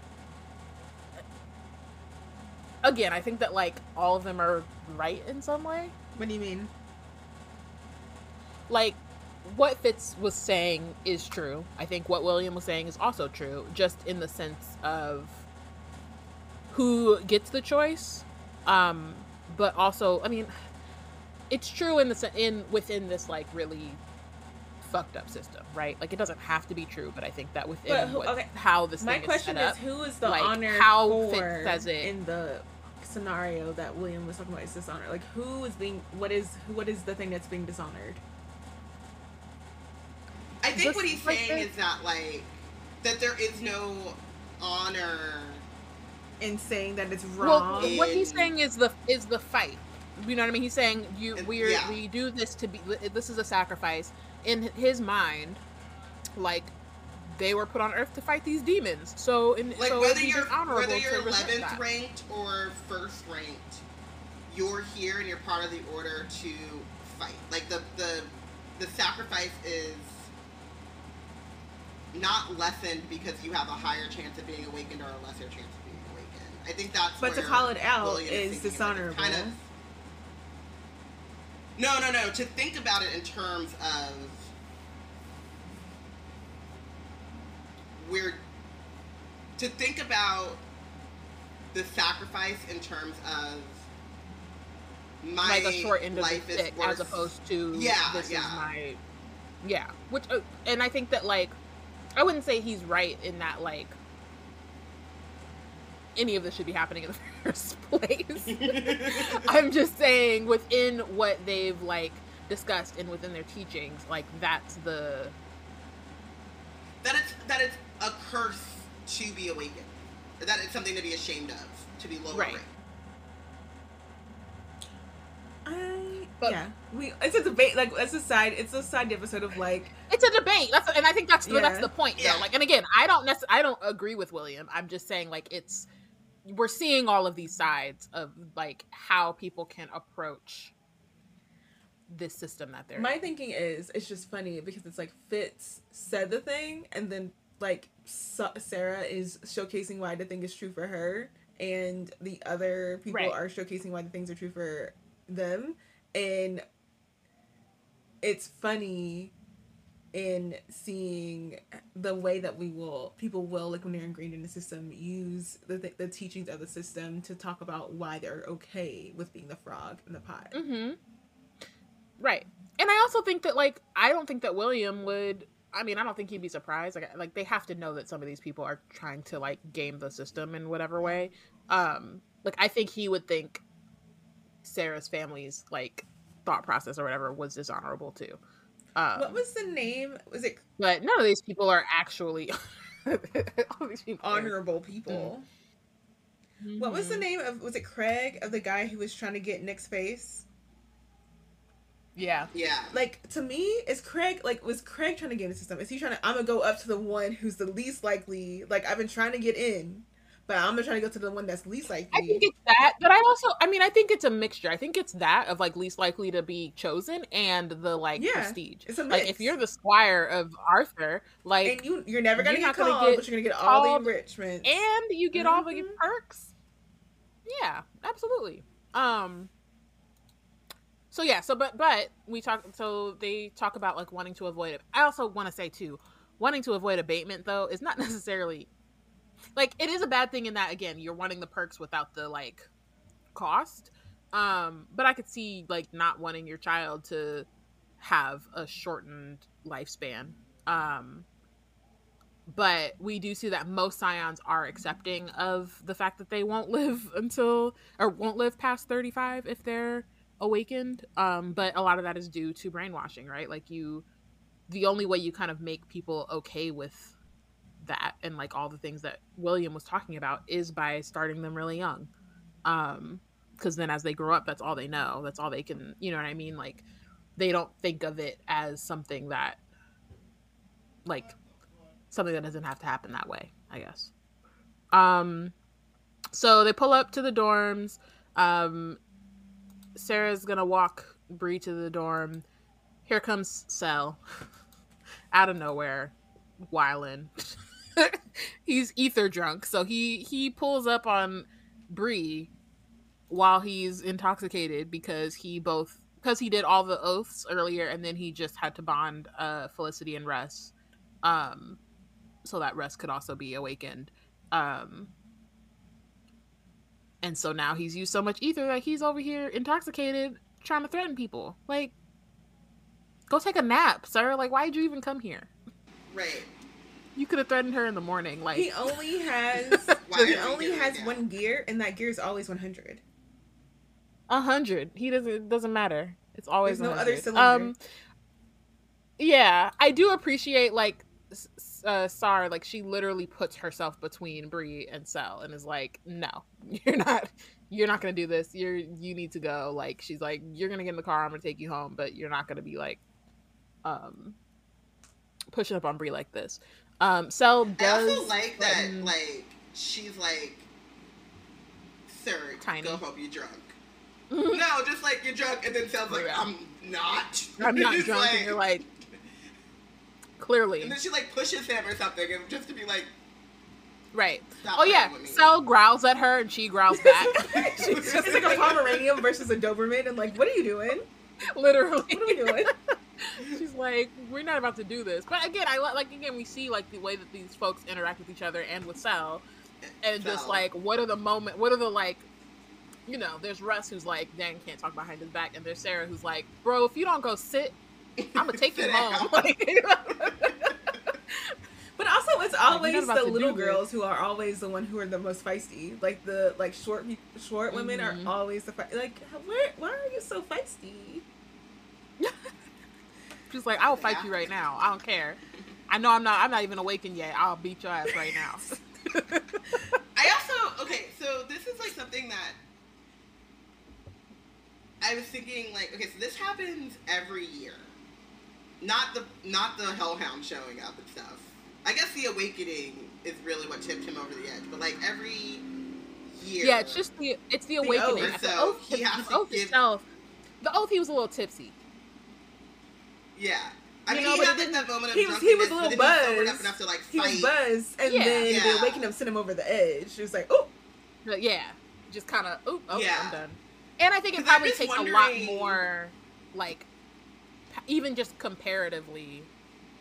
yeah, it takes to, a like, lot more. But also that raises the question of do they have these like King's Mages kind of like doped up so that like it's a like a an addiction to an extent or whatever. So it it, hel- it speeds up the progression of that whole like mental health issue like thing that they would like to bring up with them. You know what I mean? It's like you're like addicting them to the thing that stimulates them like on a, you know, like the ether. I don't think so because it seems like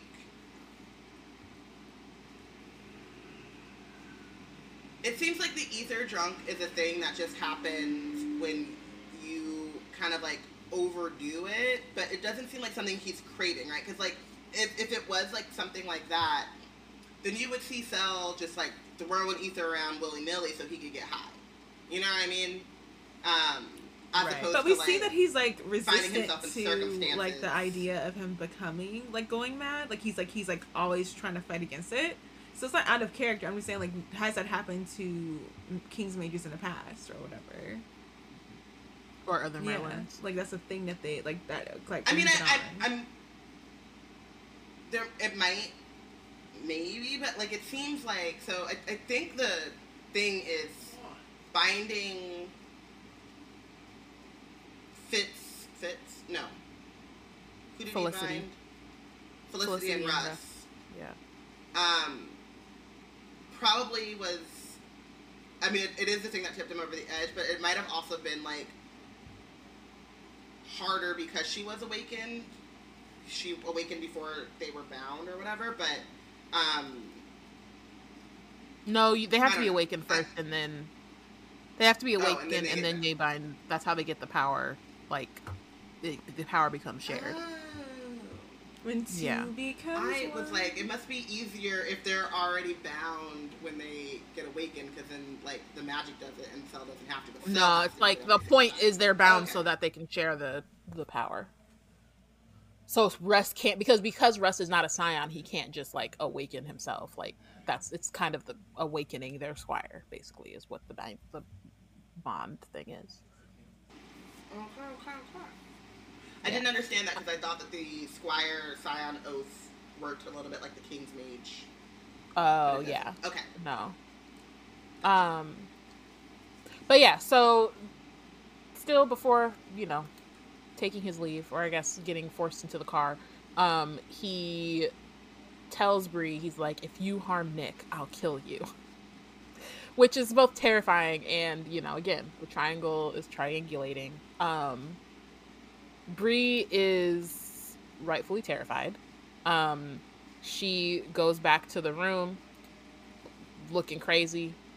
She didn't really process that she's like covered in muck and and bruised and like also, looks like this she's is been why you need other black women or people of like. This is why No. I know too that Sars SAR says she's white passing.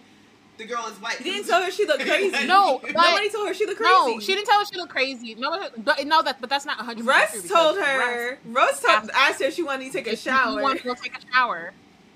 Yeah. Russ was looking out for her better asked than anybody else was. take a shower?" William, as much as we love William, William did not say, "Honey, child, I know you are in shock. No. Go take a shower. Get but out I of get here." it because because because Russ said Russ asked, "Do you want to go take a shower? Like you can go do that." And she either didn't answer or said Will no. Overheard she said it. She was in shock. She doesn't know And what Will her overheard She response was in was. shock. Yeah. But at the same time, And was pro- and look, look I But think if Will, Will, Will when Will calmed any her of them down, knew her, Will said, it, should yeah. said, "Let's go Yeah. take a shower." right, but also like it's like if you. She doesn't know any of these people, Right. right? So like, if they Yeah. knew her, they might have been able to kind of coax her into it. But because they don't know her, and she was like, either not or she Also, made I- some weird noise, and then like, you know what I mean? Like, who knows what she responded with? They're I also like, wonder okay. how many of them lived in like the dorms like that, where like probably some of them might have been thinking she wants to go home and shower. And, Yeah. like, get- Right. You know what I mean? But like, how many of them were like, oh, to go home and shower is to go into them gross ass dorms that are just open showered, stall. The things we I gotta lived walk through. past 20, 30 people. Mm. I It's not that I'm just shower like shoes. shower shoes, right? It's not that I'm just gonna go into my like private apartment or, you know, my whatever and be able to like and live with the people who also know what's up and know that the muck in my hair is from a demon. You know what I mean? Like I wonder what the Right. um what it's like for the legend or the order members Who live in the lodge? who well not the ones that live in the lodge, but like i guess there aren't that many freshmen that would be have the site once your pages or something because like and i'm taking this from my own college experience you're like freshman year you live in the dorms but there are certain dorms too that are like reserved for like or that like you know i i spent extra money and i got a single dorm room right but i still have to use those gross ass showers but there are certain Yeah. like there are like co-ed dorm or not co-ed but like different dorm kind of setups where you could like pay a little bit more and you have your own private shower and that that or Mhm. private bathroom and stuff like that. So I'm wondering what they think she's going home to do. You know what I mean? Like if I Right. was a freshman in a dorm and I had my own private shower, I'd be like, yeah, I want to go home. All my stuff is there. That's where I want to get cleaned up. Right. So, yeah. Anyway, so she gets back in the room. Alice is there. Alice is finally concerned. That's what I thought when I read this. And like after this, she actually gets fine. Alice is, you know, after this, but in the lead up, it took Bree coming home looking like she got dragged through the muck and dirt, Muck which she and the did. She did. Um, for Alice to be like, "Oh shit, what? Like, are you okay? What's happening? Like, I'm gonna help you, talk to me, whatever." And it's like, y'all should have that. We should have.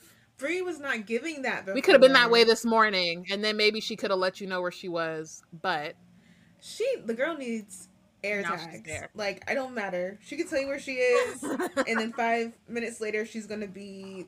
Um, share the location. she's going to be. She's not gonna have her phone on her. She's not. So you gotta That's put a where the- tag on her. I'm like, that's word to Burna Boy in Stormzy. You gotta put a tag. That's on Dave, her. not Stormzy. or Dave, one of them. I don't know. It's definitely Burna Boy. That's chapter 16. I just I feel bad. I mean, I don't feel bad, but again, like now we we've gotten Bree from it's just the full arc of this day. I think is really what it is. She woke up this morning feeling confident. She said, "I'm about to go confront Nick. I'm about to get this stuff. I took the science test. I got it." Pulling up to the lodge. We're only a few hours removed from easy peasy. literally like two- like two, three hours removed. one day child she has not gone to sleep yet And then we're gonna get to this where she her the day has yet. So It's not done. we in chapter seventeen. And it's like the moments after she gets in the door. Um, and Alice helps um ask her like what's going on. So you can tell that look, they're from a small town and even if they went from a small town, um, I just feel like everyone, whenever you're from a small town, they tell you the big bad world, like you got to be worried about everything, and I'm sure she's seen plenty of Lifetime specials, so she's thinking the worst when she sees the state Mhm. of Bree, and you can tell yeah. what she's thinking as she questions Bree. And so I call this Alice being the friend indeed to be to Bree being the friend in need.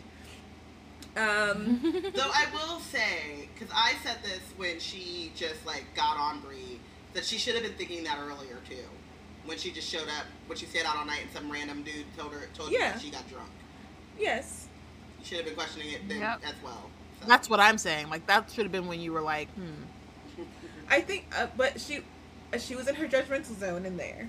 But I just feel like Yeah. yeah, I think she was concerned the whole time. I just think that she reacted differently to the different vestiges of it. And again, we nobody I mean, here Bree now looks like She need- they need a psychology stereotype course. Of what happens? they need oh, like us. yeah. they need to figure out how to interact with these because like no one knows that like you know what i mean and you do your best but your best ain't good when you don't know Yeah, and she's actually like Bree now looks the stereotype of like assault Yeah. because she actually looks. When most of the time you can't tell outwardly, it's not violent. No. violent. or if, even if it is now violent you may not you may not always know if it was violent or not yeah, um, you're not gonna have like it's not a big sims bubble that says assault on top of their head Mm-hmm. Um, so yes, um, Bree is on the side of the door. Her mouth opens and closes like a fish. She wants to lie to Alice about the i- uh, the question like what happened to you, but she has no words to explain. She's still in shock. She cannot. So Yeah. horror dawns on Alice's face. Did someone do this to you? Bree shakes her head. No, no one did this to me. No one human, at least. Alice says, You can tell me if something happened. And she grabs both of Bree's hands, and tears start welling up behind her glasses. I'll believe you. And um, Bree starts thinking about like her connection with Alice and how long she's known her and what they've been through. And so she starts breaking down and crying. She starts uh, the sob that she's been holding back since the woods finally burst out. And Alice is like, I can call someone, the cops. And Bree starts yelling, no. Um, and h- again, this is this is the trauma that racism puts on you will have you like you you know the systems aren't there for you.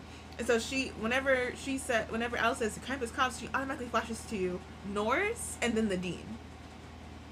So she can't go to the avenues under which she would think sense for justice because they're not going to look for justice for her. They've already infringed upon her and made victimized her.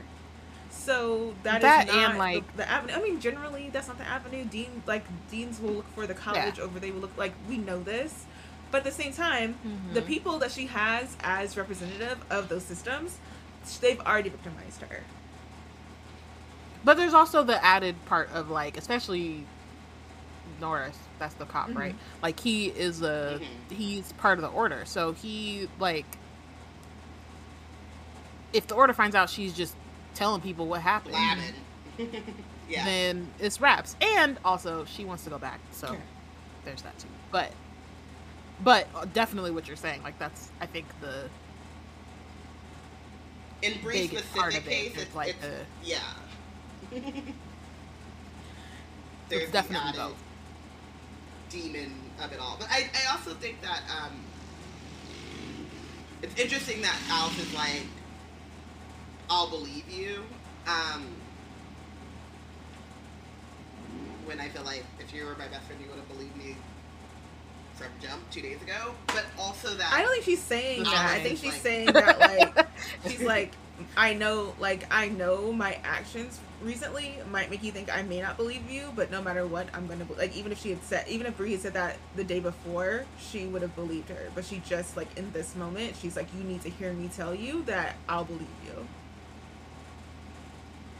Maybe, but the main point I was trying to make, I got distracted by the you part. But like the the like Alice was with her with Officer Norris, and Alice was with her for the for the majority of it with the dean, and yet Alice's only recourse or only thought process is like, should we call the cops? Because and, and I mean I think this is like something that happens to all of us too. Is like Alice also knows that that's not the best resource for them or the most like it's not going to work out in their favor, but that's like all that we know to do, Yeah, you know. So we need to get better like with our social services systems where there is a unified number for like if you're no matter where you are, you call this number, social services or whatever Mhm. is there. And you get actual help Mhm. or like actual help, yeah. yeah. Um. So, uh, B- Bree says it isn't like that. I promise. Um, Alice says okay, and then she starts processing. F you, okay, and so once Bree is satisfied that um, Alice won't call on someone without realizing, um, her head thumps against the wood, and then Alice rubs um, Bree's forearms and says, "Let's get you cleaned up." And then um, Bree allows herself to be guided out of the room and into the communal bathroom. Like, and so she's she says in the same way that she allowed William to guide her, she allows Alice to guide her. So she's still in the same state of like not being Yeah. able to do.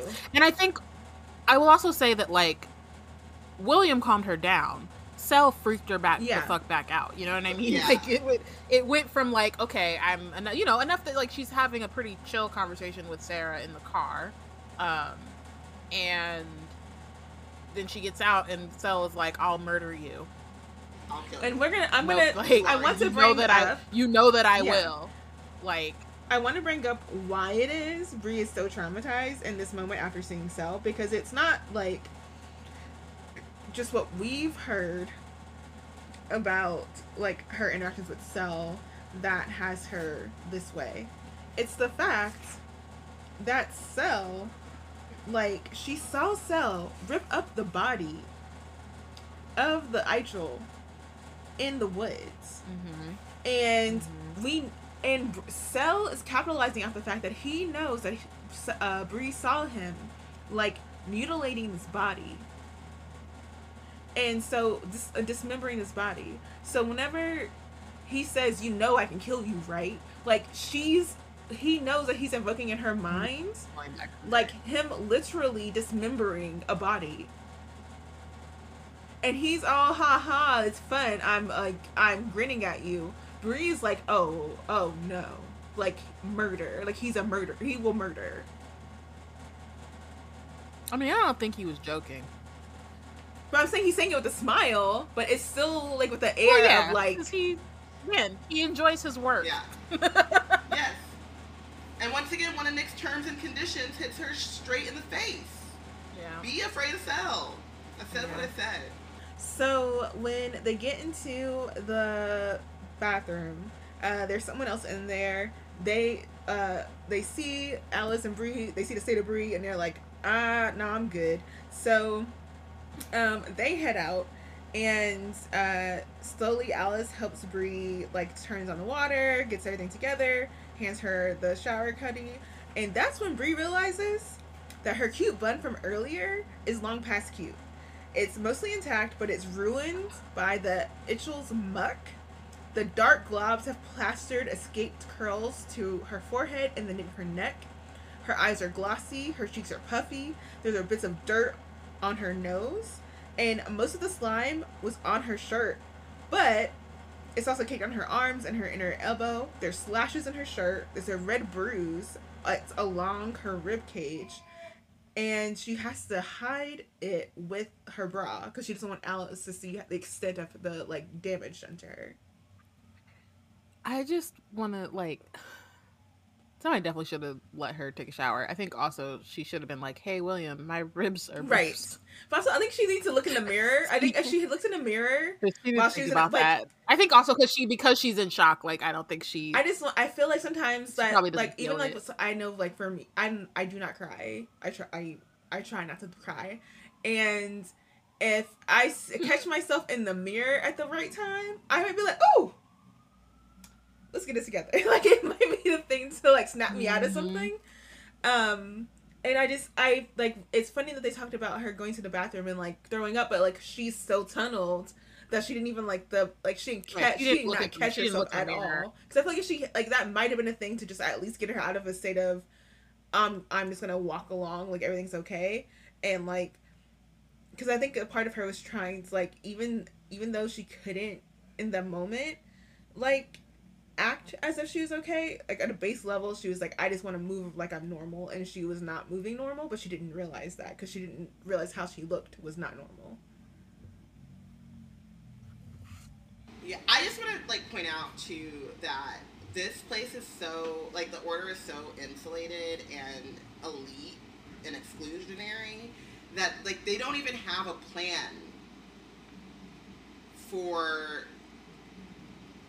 So you found yourself in an Easel attack. Now you got to go back to the mm-hmm. dorm rooms. like because like it shouldn't even have Sorry, I'm just on seeing Bree Captain be like, America no, I flipping don't. his chair around. Yep. So- yeah. perhaps Bree So- will create a guide at some point and be like Because it shouldn't a even be up to Bree to be like, oh no, I'm okay. I'm okay. I don't need a shower or whatever. That they should not let her go into public.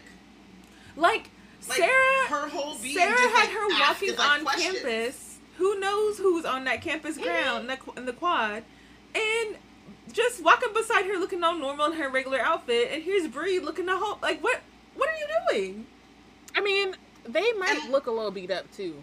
They, the, she Yeah. doesn't describe that. Definitely not as much as Bree because Bree got picked up. You know, she was She was dangling by her being held by the ethel, yeah, but or the the ickle or whatever. But it's possible they got a little scratch on their clothes or I don't know, whatever. But what I'm The saying most is, like, it's so thing about- oh. normalized. I was just saying it's so normalized to them that like they don't even recognize it um, as being like out of place, but also they're not.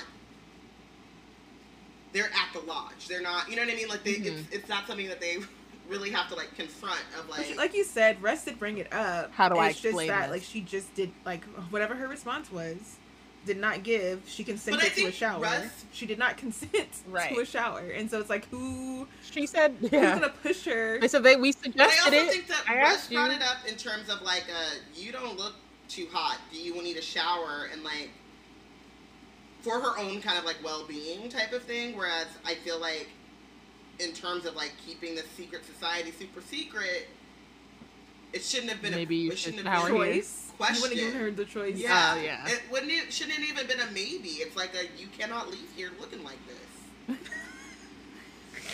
I mean, honestly, the most distressing thing about this whole thing for me is that she has to wash her hair. yes we're gonna get there that's wash her she like so that was Where? as someone who like I was I read this last night and I still had my braids in last night and I was like oh, or did I start taking them down like yesterday afternoon I was like at some point midday usually whenever I have braids in and I'm like deciding to take them out I've decided like I'm like okay this weekend I'm taking out my braids Mhm. yesterday that did not happen yesterday I was just like you know what I should probably take my braids out. And it was like already halfway through the day. And I was like, ooh, I tried myself. But I'm gonna do it. And when I got this chapter about Bree like going through all of this stuff, and then she realizes throughout it all, she now has to commence with not a wash day, but a wash night. Because it's wash the end of the day. Crazy.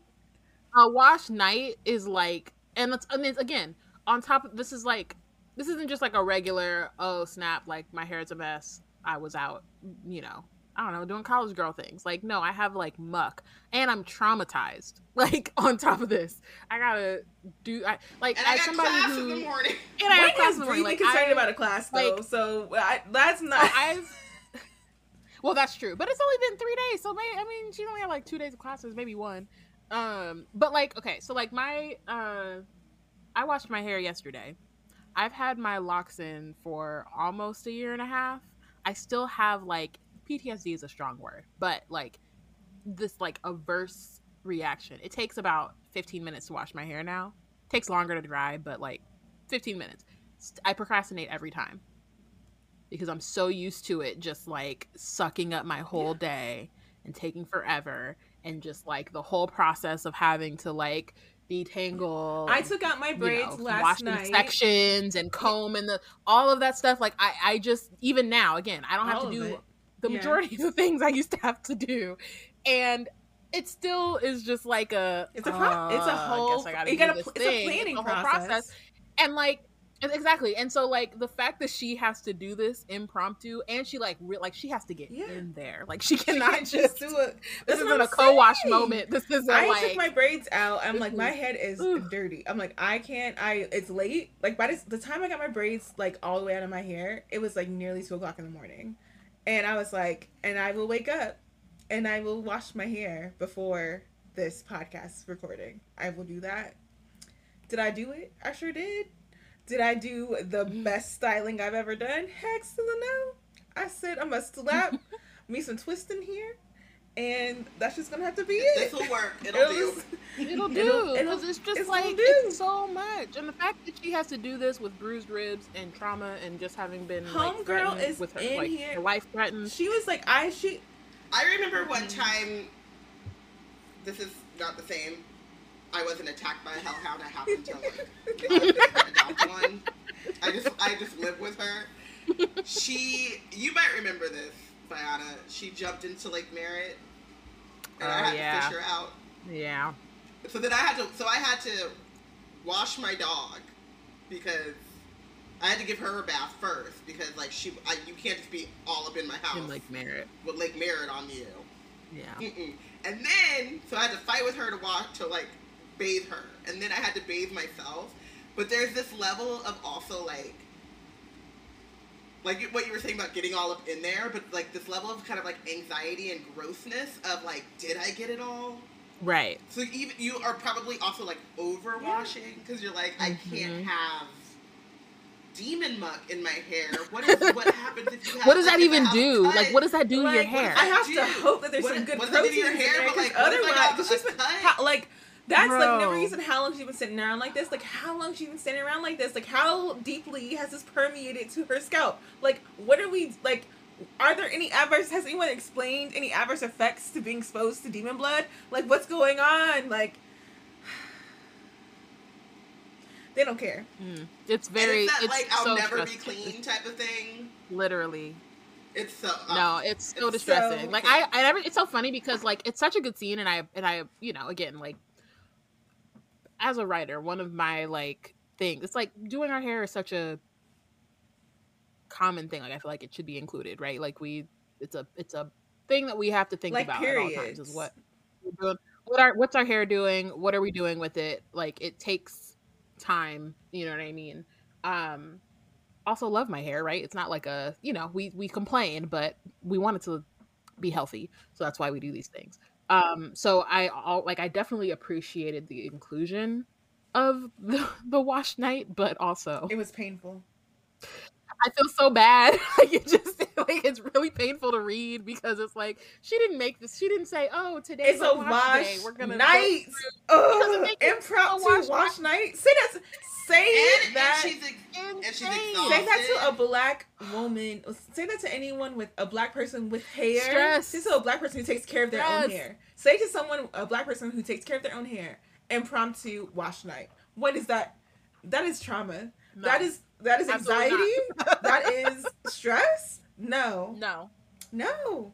You're like you're like I, I just like the times where you just got to take breaks in the middle. As soon as you get out the shower, you lay down. I tell you, like, I was I under. I was deep conditioning my hair, and it started feeling good. I was like, do I? Like I kept nodding off. I was like, do I stay up? I was nodding off. Right. They're like, how many? How many? What can I watch that's gonna keep me awake to do and this? Then, like, when you deep, when you get that deep condition itis, and you're like, I have to get this out of my hair. I cannot sleep. Right. I cannot wake up in the morning. I have to rinse you know it out. times I have said, I'm just gonna wake up in the morning and do it, and it'll just be like the best deep conditioner, like because I will have really gotten it in there, and then I do that, and then my hair feels like shit because there is Yep, a 'cause time limit of like you've over Condition. Conditioned, Conditioned your hair. and you're Yeah. like, I will There's- never do that again. Yeah. It's yeah, I it's just, just, I'm so sorry. I'm so sorry to like her. Bree This even calculates this- that in her of all the things, calculations. You know what I mean? We keep talking about we keep talking about her like reaping the consequences, but like this is too far. she don't deserve this. like it's so funny though because um so like even like we're talking we're talking about the calculations of like what you're doing when you're doing wash day and then Bree's over calculating like even if I skip watts deep conditioning and styling and just throw everything into a wet pineapple, it's gonna take in a while, at least an hour and a half. And it's like on top of her He's got a it's a lot. It's a pro and it's like she has to wash it out. She can't go to sleep with it, so it's it's gotta come out. It's like there's no other and out. she has not made any black friends on this campus yet. No one has told her of an emergency hairstylist that she can find, like one someone who does hair on campus for- a buck. She has no one she can outsource this work to. It's got to be her. and It's got to be tonight. That's where she is. and it's nighttime, so she, even if she did know somebody, she would have to. She couldn't call be them now. like, she, like that would have to be her bestie. That'd be her. her that would Right. have to be her bestie. So while we're over commiserating with Bree's, um, where she is, her status in life, um, with this night wash, um, Alice is also like you know commiserating as much as she can. So when Bree explains that she has to do a wash, like Alice is like, "Dang," and Bree's like, "Yeah." she, she hit the she hit her with the uh, also shout out Kevin to Hart. Alice Damn, though. Alice hit her with the Kevin Hart. Yeah. Damn. yeah, it is. But shout out to Alice though for um Understanding what that means. like Understand- we yeah. learned Getting the context. well not only that but we learn in like what we learn in Bloodmark is that she's kind of she, she's taught How to herself help? Yeah. how to help Bree do like she's taught herself black hair basically Yeah. to help Mhm. Bree and so she like intimately knows like the damn is not like a oh damn that sucks Aw. like yeah like oh minor inconvenience another 10 minutes like she's like oh damn But I'm Like, sure you know, you gonna be It's funny for a to me because like Alice has like sees Bree in this moment, so like she like I. It's funny that like she understands it, but in the equation wasn't did not like yeah I know girl. I saw like as soon as I saw your head, I was like mm, mm, mm. I had a Mm. feeling. Hate that Ooh, I hate it for you. Um, but uh, so she not only does she say that, but she's like, "I'm gonna, I'm gonna stand here. I'm gonna keep you company." And I'm like, "That is, that is a real friend to keep you company during your washing session, because it goes." Um, and couldn't be and- me I'm gonna just let y'all know that now um, you say like, I'm- wash I'm like call me later I mean, I, text. That's when I turn on a podcast episode or I listen to an audiobook. Like I, I'm um, someone's keeping me company. Something is gonna keep me company. Um. So not only is she like you know like commiserating with Bree and staying, but also like I feel like she's kind of like taking a page out of William's book and is like um noticing that Bree just like she could probably use some company. And so she says, "Is it okay if I chill in here? You seem pretty rattled." Um, and then Bree says, I had the same idea. And Alice replies, Jinx then. And so they started having a conversation, like, uh, while Bree's like rinsing and out her hair and starting on her conditioner. Um, and she decides that she's gonna like apologize to Alice and says, I'm sorry about the quarry. On some level, I knew that if you'd go if I wanted to go, and I guess I just decided that it was okay and I know the Dean called your parents, and I can't imagine what they said, and I'm just sorry for my part in it, and I'm sorry that I yelled at you. And she starts crying, and she says, "My hand, um, like to add insult onto injury, she's crying, and she can't wipe the tears out her eyes because she got conditioner on her hands." So she can't put the stinky wash in her eyes as she's trying to like wipe her tears. And so she just apologizes for being um, unfair, putting her in, uh, Alice in unfair and wrong situations. And then Alice uh, um, says that she's sorry too. It was her decision to go to the quarry, not Bree's, and she shouldn't have jumped on Bree about her classes and about being at college that she was just angry and worried and she's like like underlines that fact. She says which is what i am right now. By the way i am worried on the way to terrified. And i'm like that is a friend discussion of like let me map out to you. Like yeah you i know you can tell from how i was talking to you earlier that i think you may be like an, a victim. But like even having a moment to sit here and talk to you and you apo- like us having this apology session i'm gonna be clear with you right now that i am terrified for you. Like i what is going on? I know you're not okay. I can't ask you if you are Yeah. okay because you're not okay. What is going on? I also do love though that like, and I think we talked about this when they in the middle of when they were having that fight of like, Bree wasn't wrong for being for Alice like or saying that you know like Alice did not have to go, but like also Alice kind of did have to go, um, and then I love that they, I guess, both own their part in it, and um, like own to like what they did and didn't do, but like also it doesn't it doesn't turn it like what I think often happens is people are like I'm sorry, I'm sorry, okay, let's just forget Mhm. about it. It's not a full like, apology. I'm sorry, but also Mhm. Yeah. Well and it's not even like that it's not a full apology, it's not an like ownership like it's not They don't- yeah. and they don't grapple with the actual Issue. like it's my least favorite so thing about Love pop, Island. It pop up again. Oh yes. I know that Yes, that's Love not, Island not you don't have to this. get there, but it irks me so much how they just be like, let's just squash it, and then they move Uh-uh. on. Let's And I'm just just forget like, about it. y'all aren't gonna talk about this? Mm-mm. Like this was actually out of And then- pocket. and Y'all then still let we- this go? And then just be like shocked that it keeps coming up. Yeah, because y'all you have never no got it you never haven't dealt with really dissected actually. what the problem was Yeah, and never dealt with it. Um, and you both and like everyone goes around living life like they solved it. It's over. Uh, so I do appreciate that as well. Is that like Alice is like, I was worried, but like let's keep it a bug. I am still worried. I also love that like whenever Alice like I don't cuss, so that's why I said dang, but Alice actually said the D word. Um like Bree like she's cussed twice since Bree has come here and uh Bree notes that Alice never cusses. And so it's like that's how Bree recognized how bad she looks.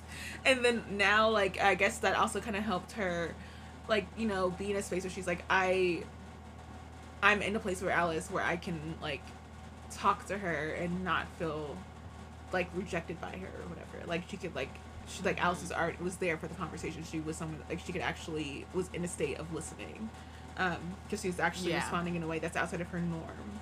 She's in the shower. She's cleaning up. They've apologized to each other. Um, Alice asked for more information about like, do you want to tell me what happened? And Bree's like, nah.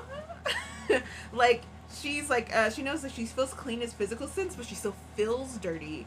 And when like uh like she has a moment where she's like quietly um seeing the images that she tried to bury flash by too quickly, like Nick's chest uh, sharply rising after William pushed aether into it. Sel in a dark, bitter rage, ripping the arms and legs off a dead Uchel and throwing them in the woods.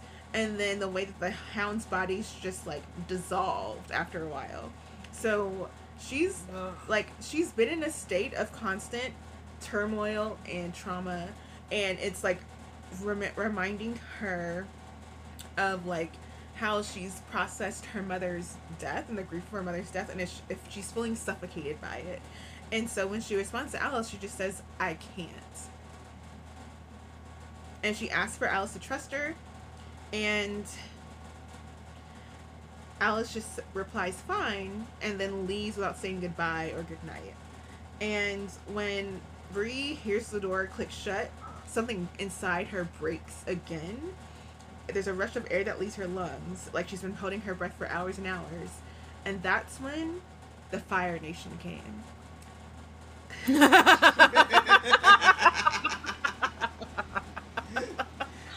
Uh, Like literally, her I don't know why I was skin burns the expecting flame. burst the flame. That's very true. She said, "Oh, I'm a firebender." That's it. It's That's up. crazy. Um, there is, there is war in Ba Sing Se She said, say, like we hear. Um, Honor. um, so as this is happening, she's like she cl- slams her hands acro- uh, against the walls and the floor, but nothing stops the bloom of red from climbing her fingers out to her elbows. She feels like it's a blood red fire that ignites on her fingers and races to her elbows with a loud whoosh. And even under the water, the blaze grows brighter and wraps around her elbows like growing vines, as depicted on the cover of the novel that we're reading right now, right? Um, but the red side, not the blue side yet. And the fire scalds her skin without burning and then flickers over her nose like wild butterflies. So she recognizes what it is, her heart pounding in her ribcage. It is Mage Flame.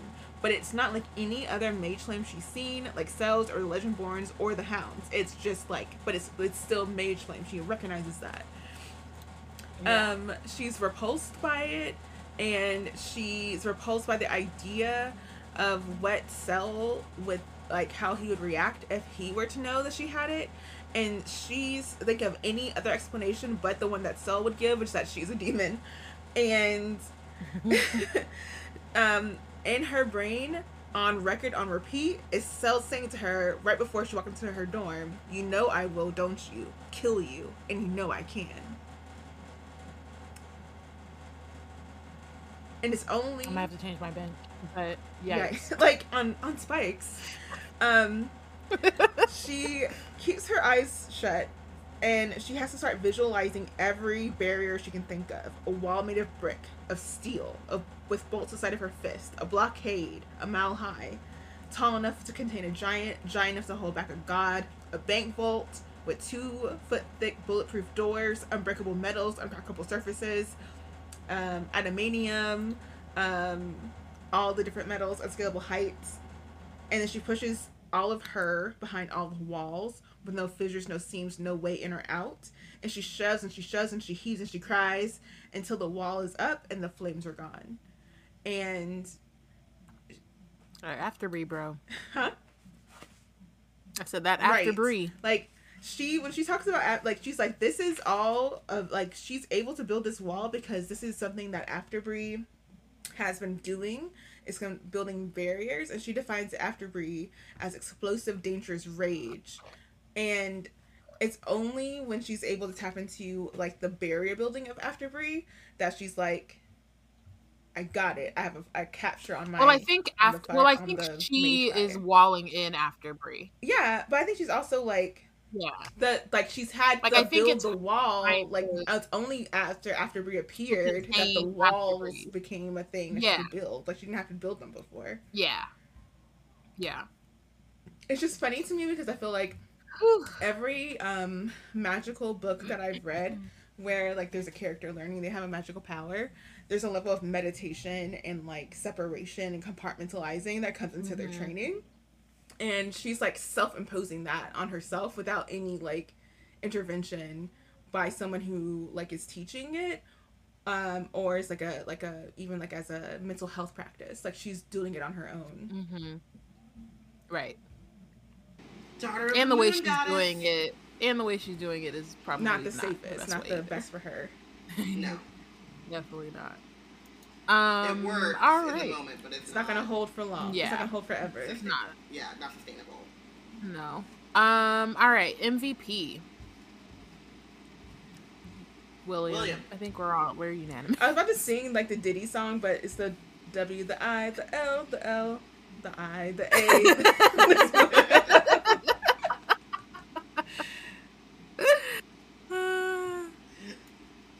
yeah. I mean, you know, William has some issues that we kind of talked about about like just kind of buying in wholeheartedly, but if you're gonna be in the order, man, enjoy what you enjoy what you do. I guess. Enjoy what you do, but I also well. like yeah. But I think it's also just like the way that he was able to. He has great bedside ma- bedside manner. He's able, you know what I mean? Like he's able to explain stuff to Bree in a way that made sense to her. Able to calm her down, made her some ginger tea. You know what I mean? Like he um and also is not like like we we talked about like him knowing that she's definitely hiding something, but also trusting Nick enough to know that like if he doesn't need he's like if I don't need to be involved, like it's none of my business, then fine. You know what I mean? Like he's not trying to push himself in it. He doesn't want to know. He trusts Nick enough, and at this point, thinks Bree is fine. So He is the spokesperson You know. for the order that the order didn't know they needed because, like, all that indoctrination, he's the only one who, like, sadly upholds it, but does it in such a way that you're kind of like, I feel for you that you bought into this, but I'm with you because I like you. yeah, I'm rocking with Mark because he's rocking with us. Um, exactly. Uh, benched. benched. So I so I want to do my honorable mention first because it was my bench until we started talking and then I was just like so sorry. Um but honorable mention for me is Arthur and Merlin because why? Like why are we doing this? Like you there was a better way. when y'all realized y'all were losing this war, I swear there had to be a better way than binding your spirits to your descendants. Losers never like, die. in perpetuity. Like, come on, y'all, like, y'all are doing a lot, and you got these kids. You know, you're just they created a really horrible uh, system as your legacy. Congratulations. But it works Um, for them, so is it but- horrible? It's horrible. I mean, to them, they may, It's you know, horrible. we know, know how we know Arthur is trash. So It's minimum sacrifice on their part, so therefore it is Yeah. perfect. Yeah, because they get to live forever. Um, I feel like pretty much anyone who becomes or tries to become immortal on purpose, like if you just become immortal, like you know, Yeah. whatever. If you if that's like you're actively trying to like thwart death, more times than not, trash. pretty much every time that I can remember, you're trash. like, um, because it always comes at the expense of someone Mhm. else. Um, but my actual bench though is Selwyn because take a nap. Just take, just like you know what I mean. Like, why, why are we doing this? Why did you track this girl down? You're drunk. Go home. Like, relax. Oh. Tomorrow, if you see her again, you want to threaten her like in the light of day. You shouldn't, but like at least you're not out here stumbling around campus, Florid. like you know, like terrifying this girl who's already been terrified. You know, like you, she might leave. I mean, she's not, but like you're not doing anything but making it worse. Um, and while I do feel for you, especially given the Merlin, Arthur and Merlin and their shenanigans, um, no, go to sleep. I too bench Selwyn. Um, as soon as I, I was like, I, I said it. I was like, there's gonna be chapters where I'm like, I, I'll give Selwyn, I'll let him have it. You know, I'm not, he's not gonna win. He's not winning, but I'm not gonna bench him because he he's going through some things. But I cannot stand for how he reacted in this moment. He's I don't f with bullies, and he's bullying Bree. Like real bad, Mhm. and it's not even like on some like, and I hate those bully turned romance stories. They're disgusting, and this is what in the point in the story like I want to I you know I read things with the lens of like platonic for the most part anyway. It, it takes me like having a second glance for me to read stuff as romantic if it's not already billed as romantic sometimes um and so I think this is the part when I came in the book where I think initially I was like, oh, maybe like the sparks are flying and maybe this is like a, a potential thing or whatever. It wasn't like I was like, oh, it could be a thing, but I wasn't pushing for it. I got to this part of the book and I was like, he's a bully. I don't want him anywhere near her. I think like he's like he's pressing on a tr- clearly traumatized person, and instead of being like, I have my suspicions about you, and even though they have not yet been cleared, I am watching you. Like you've been, she's been told her that enough times at this point within the same night. Like, really, what are you doing other than bullying her? Like, that's really what you're doing. Like, you're really going out of your way just to bully her. And because I don't rock with no bullies, I don't rock with Selwyn Kane on this day. He shall take several seats and he shall be benched. So I understand that, and I get it, and I agree, but also, my man's just drunk. I don't and care. You, know You don't- you don't allow Because drunk. OG But, Merlin. no, people, people OG when they're Merlin are often their most put- honest. Wait,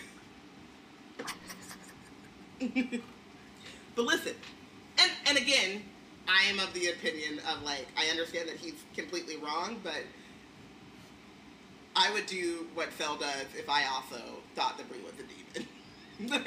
if she was a demon, I mean, I wouldn't be I wouldn't be here, but Robyn's like, I would never be a Merlin, but you would never catch me being a King's Mage, but we don't fuck with demons. and so we just pull out the big guns when the demons are around. You know what I mean? Um, but anyway, he's aether drunk bullying Bree because OG Merlin did this insane spell, this completely bonkers decision that, and I don't know. I was thinking about this as we, as we were talking because I was like, I'm standing on my bench. Um, because when you mentioned it, and I was like, yeah, you're right, but no, I'm standing on my bench. I don't actually know if Merlin is responsible for the King's Mage shit, but he put this order in place, and so did Arthur. But like Merlin put this order in place so that it continued along this line till it got to the point where you snatch a child from its parents and bind, it to another child, and then and then make them feel guilty about their potential mental health problems. Like, bitch, Mhm. it's like. It's like no, Arthur and Mar- Merlin, I think, will never you, be asked to stand up. they will never be asked to, weaponizing the to get on the, on the field. They will never be asked. But like Never. literally, I need y'all to go back and really read the the portion about what the spell of eternity Yeah. hmm does and the Yeah. consequences Yeah. of it, and the fact that that spell then is directly tied to the orders, the, the order, the regents, the vassals, the, the Mhm. squires, the mages, the, the bitch and the bitch and the shit, and the shit and the shit and the shit, and like No, they will always. They could- always need to. They need to just go ahead and get some super glue. They're Glue bonded their ass to, to that seat. seat. I will build them round bench. okay? Yeah, The Knights of the Round bench. of the round bench. Get comfy. That we need. No, we for need to see if we can get, Get um. Amani or someone to like innovate that for us of the, of the round bench. Like just create a The round, round bench for us, like so we can. this is where this is Everyone where makes Arthur, this. Merlin, all of them need to sit down. But Selwyn sits there on this day because we don't do bullying over Yes, here. Yes, okay. He's just like I'm gonna get cozy. He next, called her next little to him, girl. I'm gonna That be. I'm gonna be, I'm the be in the game man. next next next time. He's like, I'll be back in the game next week. Like, but not today. You called her a little girl. That implies you're a bigger man, and yet you stoop to Uh. bullying. Get the f out of here. She is tra- like, even if she weren't traumatized, how dare you bring your butt over here to bully someone who seen you murder? She saw you called her an Uchel, and then she saw you murder and then dismember an Uchel. And then you came to her face and said, "You know I can murder you, right?" Like, are you serious? Get out of here. Mm-mm. You also have to say like it's one thing to like not bully because bullying is never okay but it's one thing to like hassle or, or talk Yeah, shit to someone talk- when they're in your talk face to travel to do Talk it crap. to right. travel You to travel to do it. like you had you had uh, you had a task to That do. would be You funny. That would be funny said, if "You it was on what? that I need to go stuff. find Bree. That's the other thing. tracker. It's like he's, he's aether drunk. He left his house to go do this. He was already like he, He flew. drunk, so he- he magicked himself over because Sarah took off in a car. Okay, they this was not walking distance. Sarah took off in a car and was like out. Like I'm taking you back to campus, and he. and he, He he, Spider-Man did his himself. little, Didn't even- he did he did his Edward He Cullen flew over He said, "I'm there. gonna Wild her right Who now." knows what branches and woodland creatures got disrupted in their nocturnal activities Oh as my Selwyn Kane decided he was gonna bully Bree that night. Oh yeah, it's a big time to bully tonight. Like really? Uh uh We don't do that. So with that, thank you all for listening. and Join us next week when we discuss chapters 18 through 20. Finally, a new it too good day. A new dawn, a new day. We've been on, it's been the same day for the last like We've been on three day episodes. three We've been on day for three, three episodes. for three episodes. Wizard Team is a part of the Black Nerds Create Collective. If you want to keep up with our content, you can. Check out our website at blacknerdscreate.com. Follow us on Instagram and Tumblr at Wizard Team Pod and at Black Nerds Create. Bye. Bye.